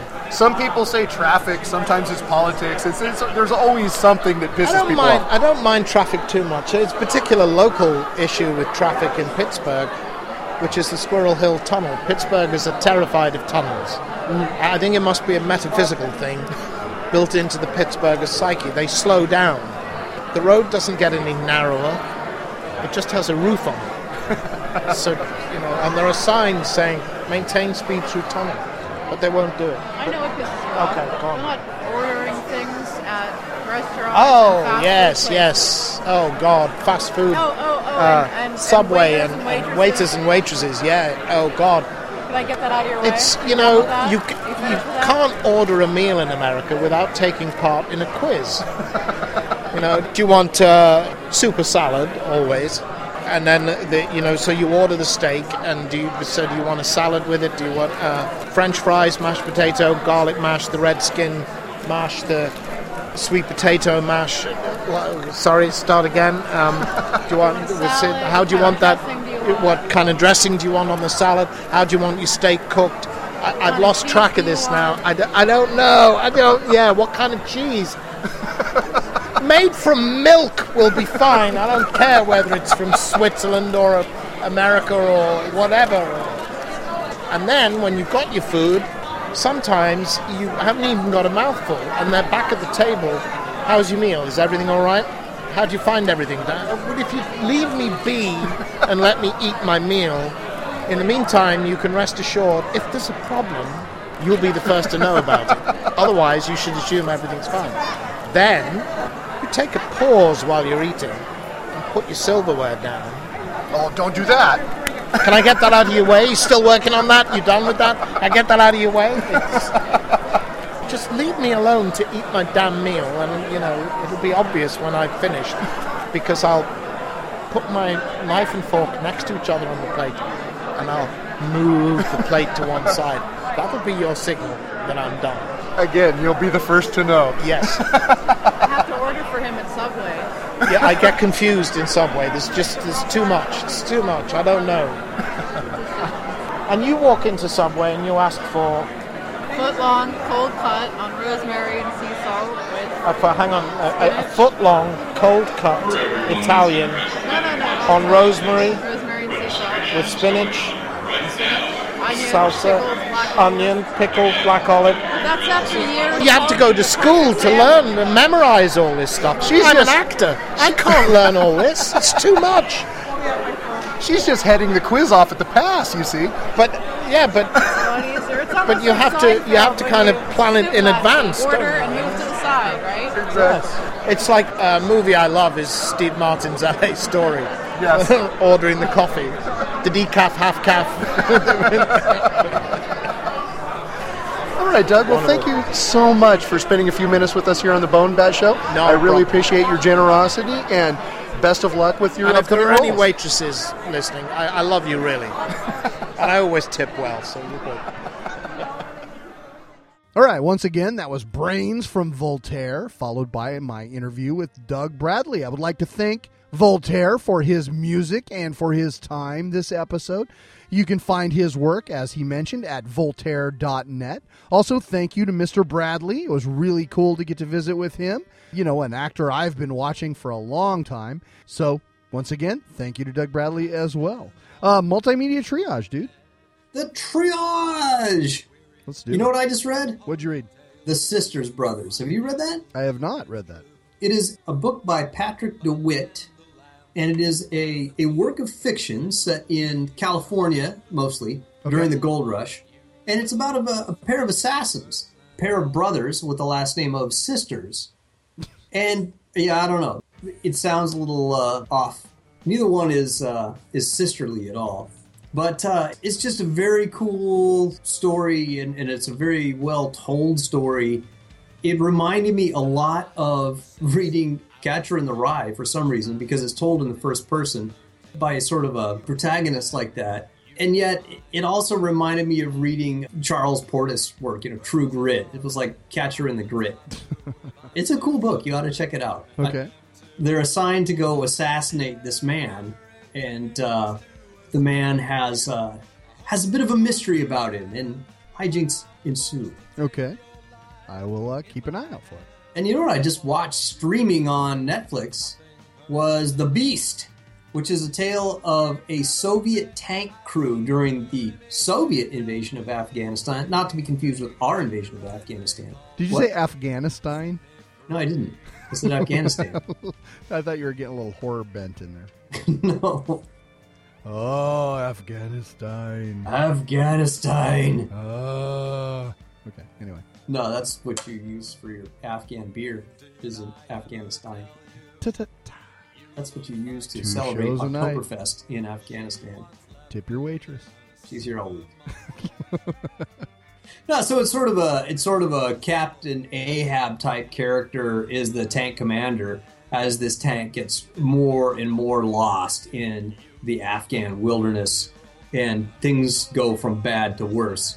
It's it's sort of a shitty claustrophobic feeling being stuck in a tank in Afghanistan, I imagine, when you don't know where the heck you are. And your tank commander goes progressively more insane. But it was a cool movie, you should check it out. The Beast. Cool. Okay. I will. And on the big screen, you know what I went and saw?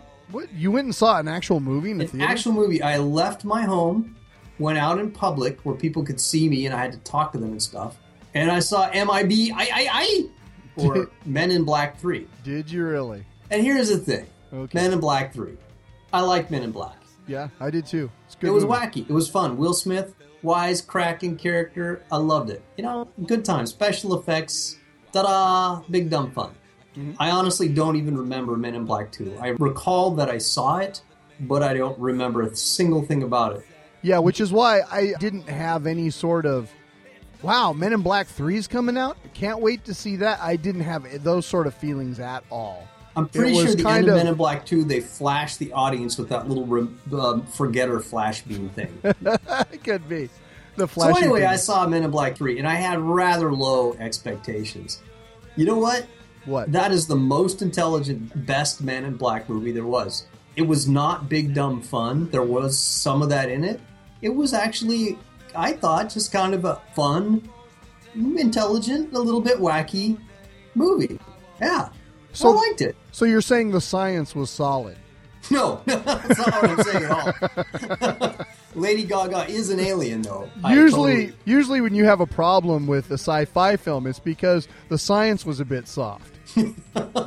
Yeah, the science was way soft, like a squishy rat. But that's I'm not going there on this. I liked it. You ought to check it out. Don't go with super high expectations. I, you know, I did give it a four. but it was the best in the series. It is the least funny. It is the least over the top. Huh. Well, I, I guess I'll have to watch for it. I don't know if I'll get out to uh, see it this weekend because Prometheus. Yeah, there's a lot that's about to happen. Prometheus. God, I hope it's good. I, want uh, it- that movie better not. I suck. want it to be good so bad. And the, I the mean, commercials, the the previews for it scare me so bad. I actually pee myself every time I see the preview. and it's like Alien 3. I was so pissed off by the start of that film that it took me like almost the entire film to get over it. and then Alien Resurrection, the end of it, the final alien creature looked so shitty and the character design was so bad, it ruined everything up until that point for me. So I'm just hoping I can get through this unscathed with a good film experience where they don't fuck the pooch at some point. Me too. That's my big hope. But I mean, you know, there's a lot of stuff coming. Did you see uh, Savages? Have you seen the trailer for that? No. Don Winslow, dude. Cool. And it's like done. It's like the trailers done? are It's, like, complete. really done, it's gonna be like soon, yeah. And then uh, Anchorman 2. Yeah, Which that should be funny. Which should be funny. So there's a couple of things on the horizon I'm looking forward to. I, I even want to see Snow White and the Huntsman. no, you don't. Yeah, I do. That looks cool. No, you don't. Yeah. It's got Kristen fucking Stewart in it. You do not want to see that film. It's a porn, right? it is not. Oh. Not Oh, maybe I'm thinking of something else then. Not the Kuntzman. Oh, okay, Jesus. Wow, I almost walked into the wrong picture. I can't believe you walked into that. what is wrong with you? I don't know. What are you watching? You know, that? okay. Uh, first off, our friends at Glass Eye Pix and Magnet Releasing sent over a copy of Ti West, The Innkeepers. Oh, I week. actually saw that. Yeah. Yeah.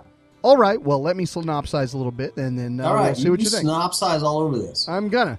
Okay, so it takes place in a northeastern hotel called the Yankee Pedlar, and uh, these two clerks, Claire and Luke, are working there for its final week in being open. The hotel is about to close, and uh, it has long been rumored to be haunted. And Claire and Luke are sort of ghost aficionados, I'd guess, and they're going to spend the weekend trying to capture some sort of digital or electronic evidence of these spooky happenings. And of course, uh, craziness ensues. Uh, during the, the last night, a uh, former celebrity who is played by Kelly McGillis shows up, and uh, she has gotten into the faith healing business. And so she may or may not have a way to reach these spirits. And uh, that's kind of the setup for the picture. So, what did you think of the innkeepers, Gord?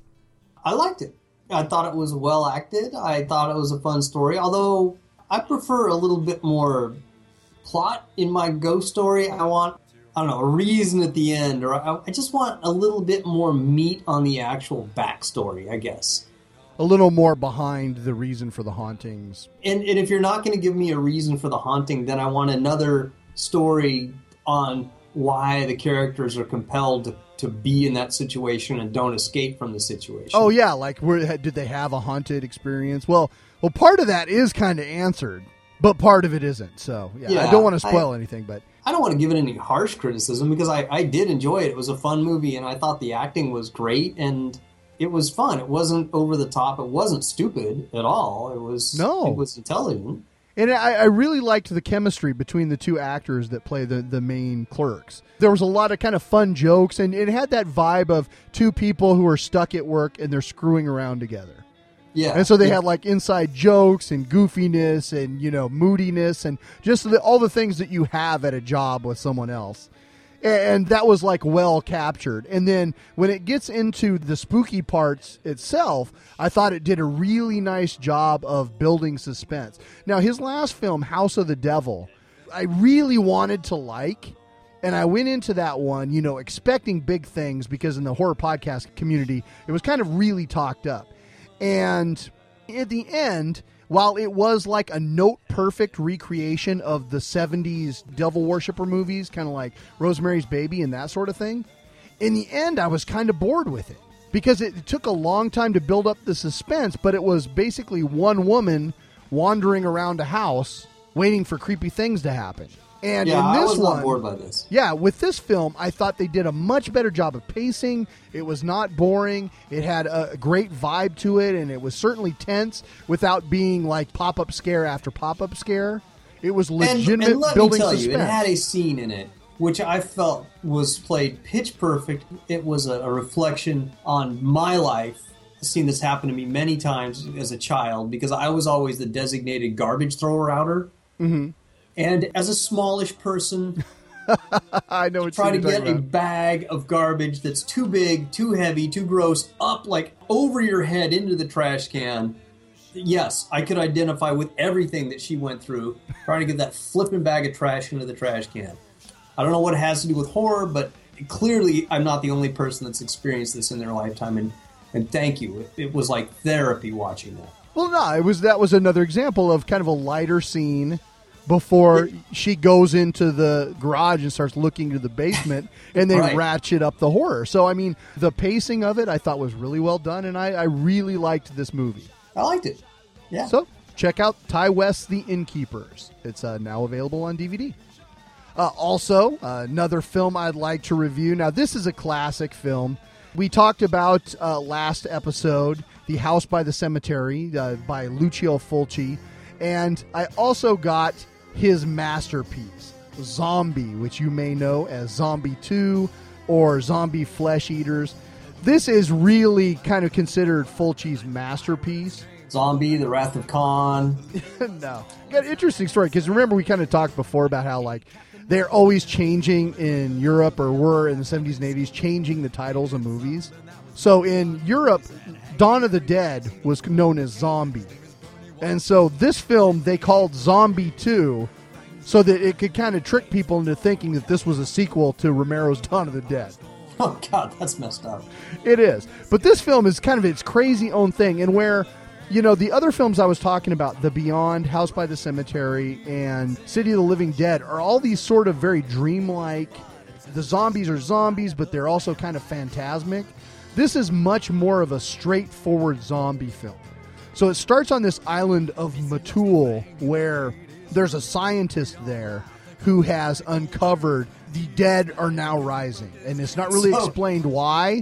At some point, did they say, hey, get off Matul? They did. They said you got to get off Matul. Did they But- say, wow, But the check out Matul? so this ship gets sent out from the island, oh, wait, are there seamen on this ship? I bet there are. I bet they're Matul seamen. Okay, that's enough. Anyway, so the the ship comes rolling into New York Harbor, and it's a ghost ship. So the police pull up next to it, Matul's been and- shooting blanks. and they stop the sailboat and they go inside and they look around and there's a bunch of like rotten shit in it and then finally they bust into the captain's cabin and this big fat zombie comes out of there and i mean it's kind of reminiscent of like dracula when you know the ship comes into the harbor and the captain is tied to the wheel Yeah. and this zombie is huge like he's just eaten everyone on the ship and so you know it, it goes from there the uh, ship who Think he had belongs Matul in his mouth? no. The ship belongs to this doctor, and the doctor's daughter is called, and she's wondering what happened to her father. And so she hooks up with this reporter to go to the island and investigate what's going on. Now, the version they sent is Blu ray, and it looks just absolutely gorgeous. The colors are vibrant and rich, and the blood is just red, red, red, fucking red the scenes that you may have heard of. This is the film with the famous zombie versus shark scene. Which it's got to be seen to be believed, Gord, because it's actually a guy dressed up as a zombie with a real shark wrestling a real shark. Well, that cannot be good. It's freaking great.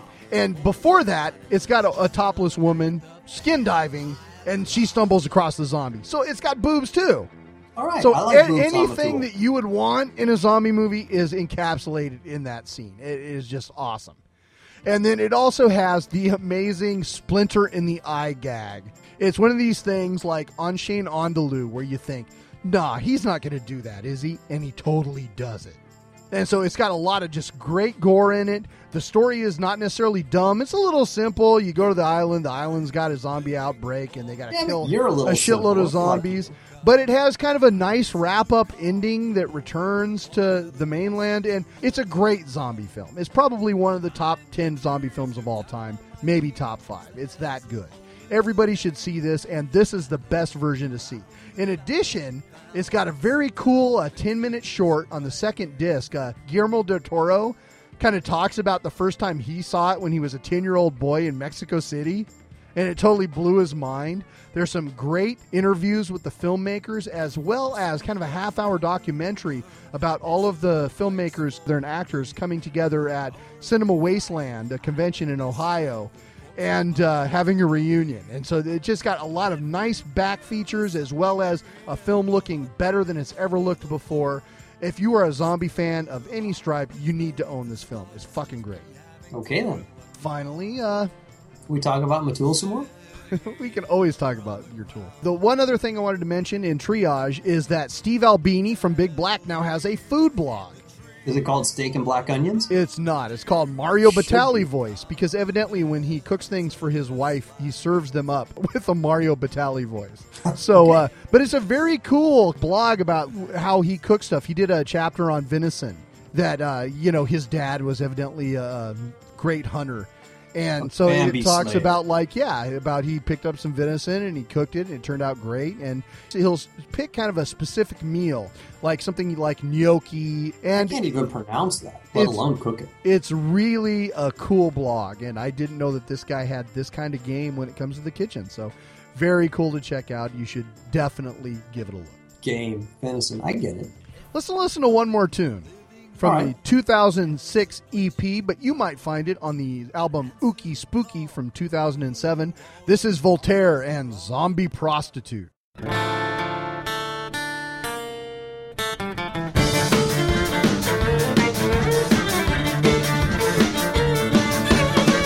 was alone and I needed a date. I was taking a walk past the cemetery gate when I, I saw a sign that said for a good time. Take a left down at Tombstone number eight. Went through the gateway and I'm pretty sure I saw some eyes peeking out of a sepulchre. I took a step into the tomb of ill repute. That's where I met her, the zombie prostitute.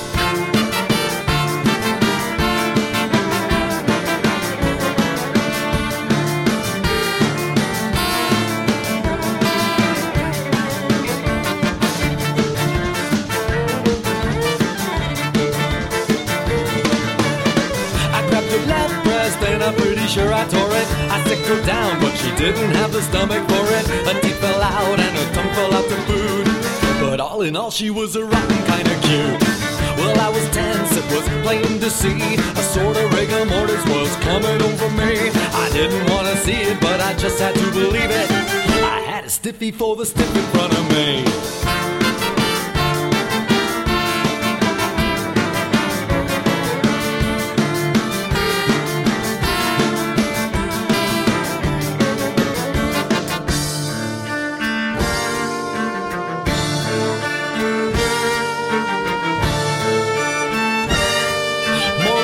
Destitute in the tomb of a repute. She's a rotten kind of cute for a zombie prostitute.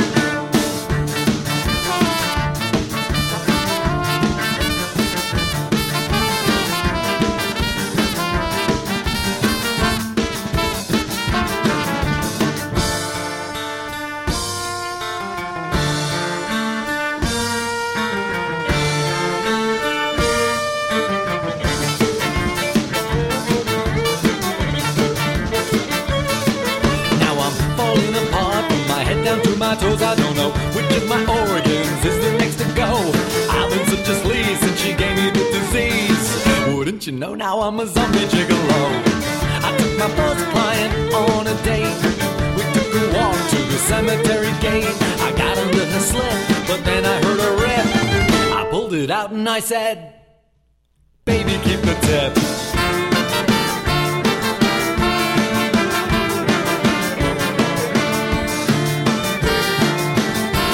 Morally, I'm destitute in the tomb of a repute. She's a rotten kind of cute for a zombie prostitute. Once again, Zombie Prostitute from Voltaire. Voltaire.net. Go there, buy some of his work. It's great stuff, and definitely these are songs that you want to put on your next Halloween mix. I am telling you. So, dude, filthy jokes? Filthy jokes. I want to dedicate my joke to you. Is it about a guy with an enormous schlong? Uh, almost. Okay. So this uh, first grade teacher is doing an exercise where they think of words beginning with each letter of the alphabet.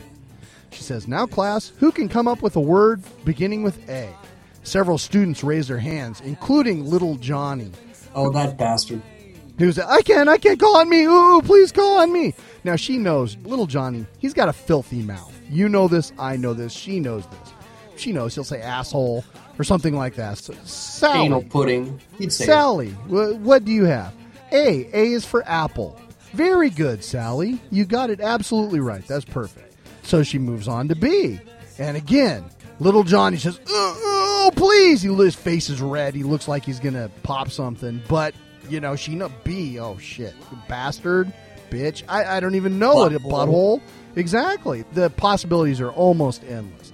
So, no, I, I'm sorry. Bart, can you please tell me?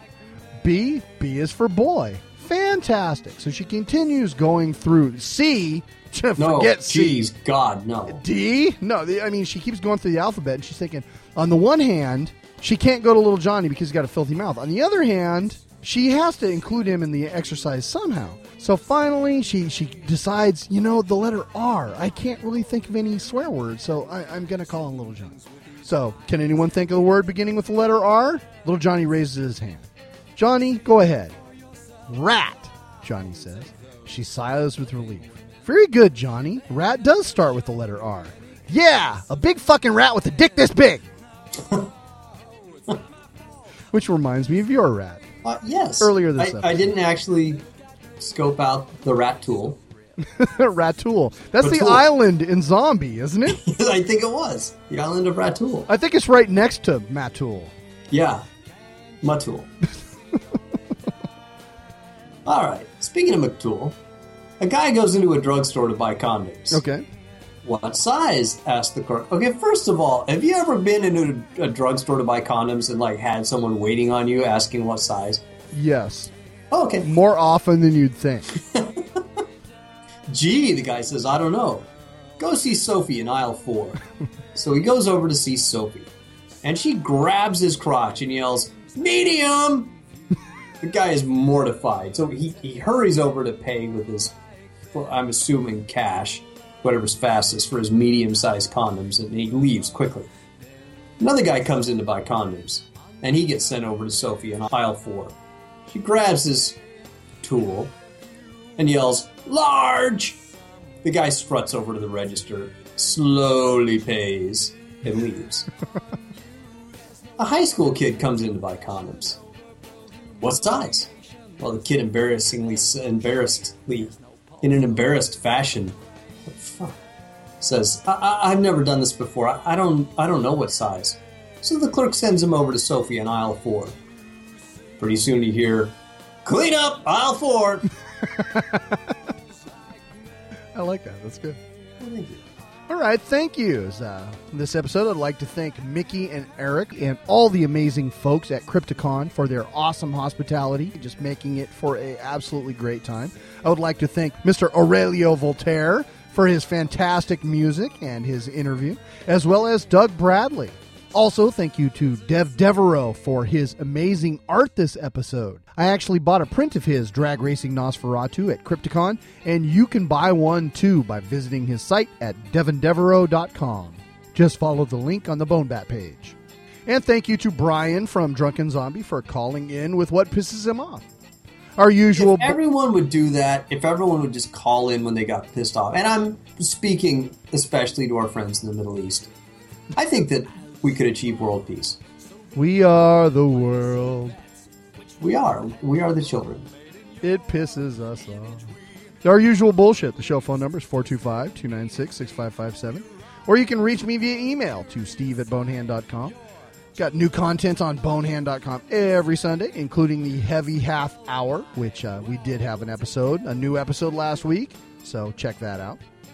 And you can find my cartoon before it has the copyright and website information removed from it at mightywombat.com. A new cartoon every Thursday, except for this, you know, what, tomorrow? Because I haven't done crap this week. It's been a rough week. but normally, yes, a weekly cartoon. And uh, on Twitter, when I remember it, mighty underscore wombat. That's me. Hey, don't we have a Facebook page? We do. Uh, you can find us on Facebook as well as there. We have a Bone Bat feed on Twitter, and I am Bonehand over there as well. Uh, once again, thank you for listening. And if you do like what we do, please spread the word and tell a friend. Although, you know, we've been getting some complaints, dude. We have? Yes. Uh, so Benza, when he fired in his uh, question for you for the political rant, he says that we're like Metallica, that the old stuff was good. You know, we've made it. Didn't Dave Barry do a whole column about that? I don't know. But uh, last week I posted, I don't know if you saw, I posted classic episode number seven, which was the first appearance of Julie. Yeah, And it- Mama. Yeah, it was a, a visit from Knuckles. You may recognize the episode, which was really, in, in a lot of ways, like I've always kind of felt that that was the episode where we kind of hit our stride. Our seminal work. Yeah, that we just kind of got, we started getting more confident talking in front of the mic and stuff and kind of getting a little more used to doing this thing. And that show definitely had that vibe to it. And uh, so when I was doing the classics and putting those together, I was really looking forward to finally getting that one out. And uh, finally released that last week, and I think that that was what brought that up. Evidently, episode seven was like the creeping death of Bone Bat. So, So are we now in our like dressed in stupid clothes and cut our hair stage? Are we that part of Metallica? I don't know. I'd like to think that we're and justice for all, where our, our episodes are long and sprawling and laden with riffs. Yeah. But God, do we have to do nothing else matters? Do we have to release load? You know, I heard Matul released load. I think so. It's a whole island of load. yes. All right, our closing tune uh. tonight, appropriately enough, is entitled "The Dirtiest Song That Ain't" from 2012's "Riding a Black Unicorn" by Voltaire. I hope you dig it. Once again, I am Steve. This is Gord. Have a good one. I do have a good one.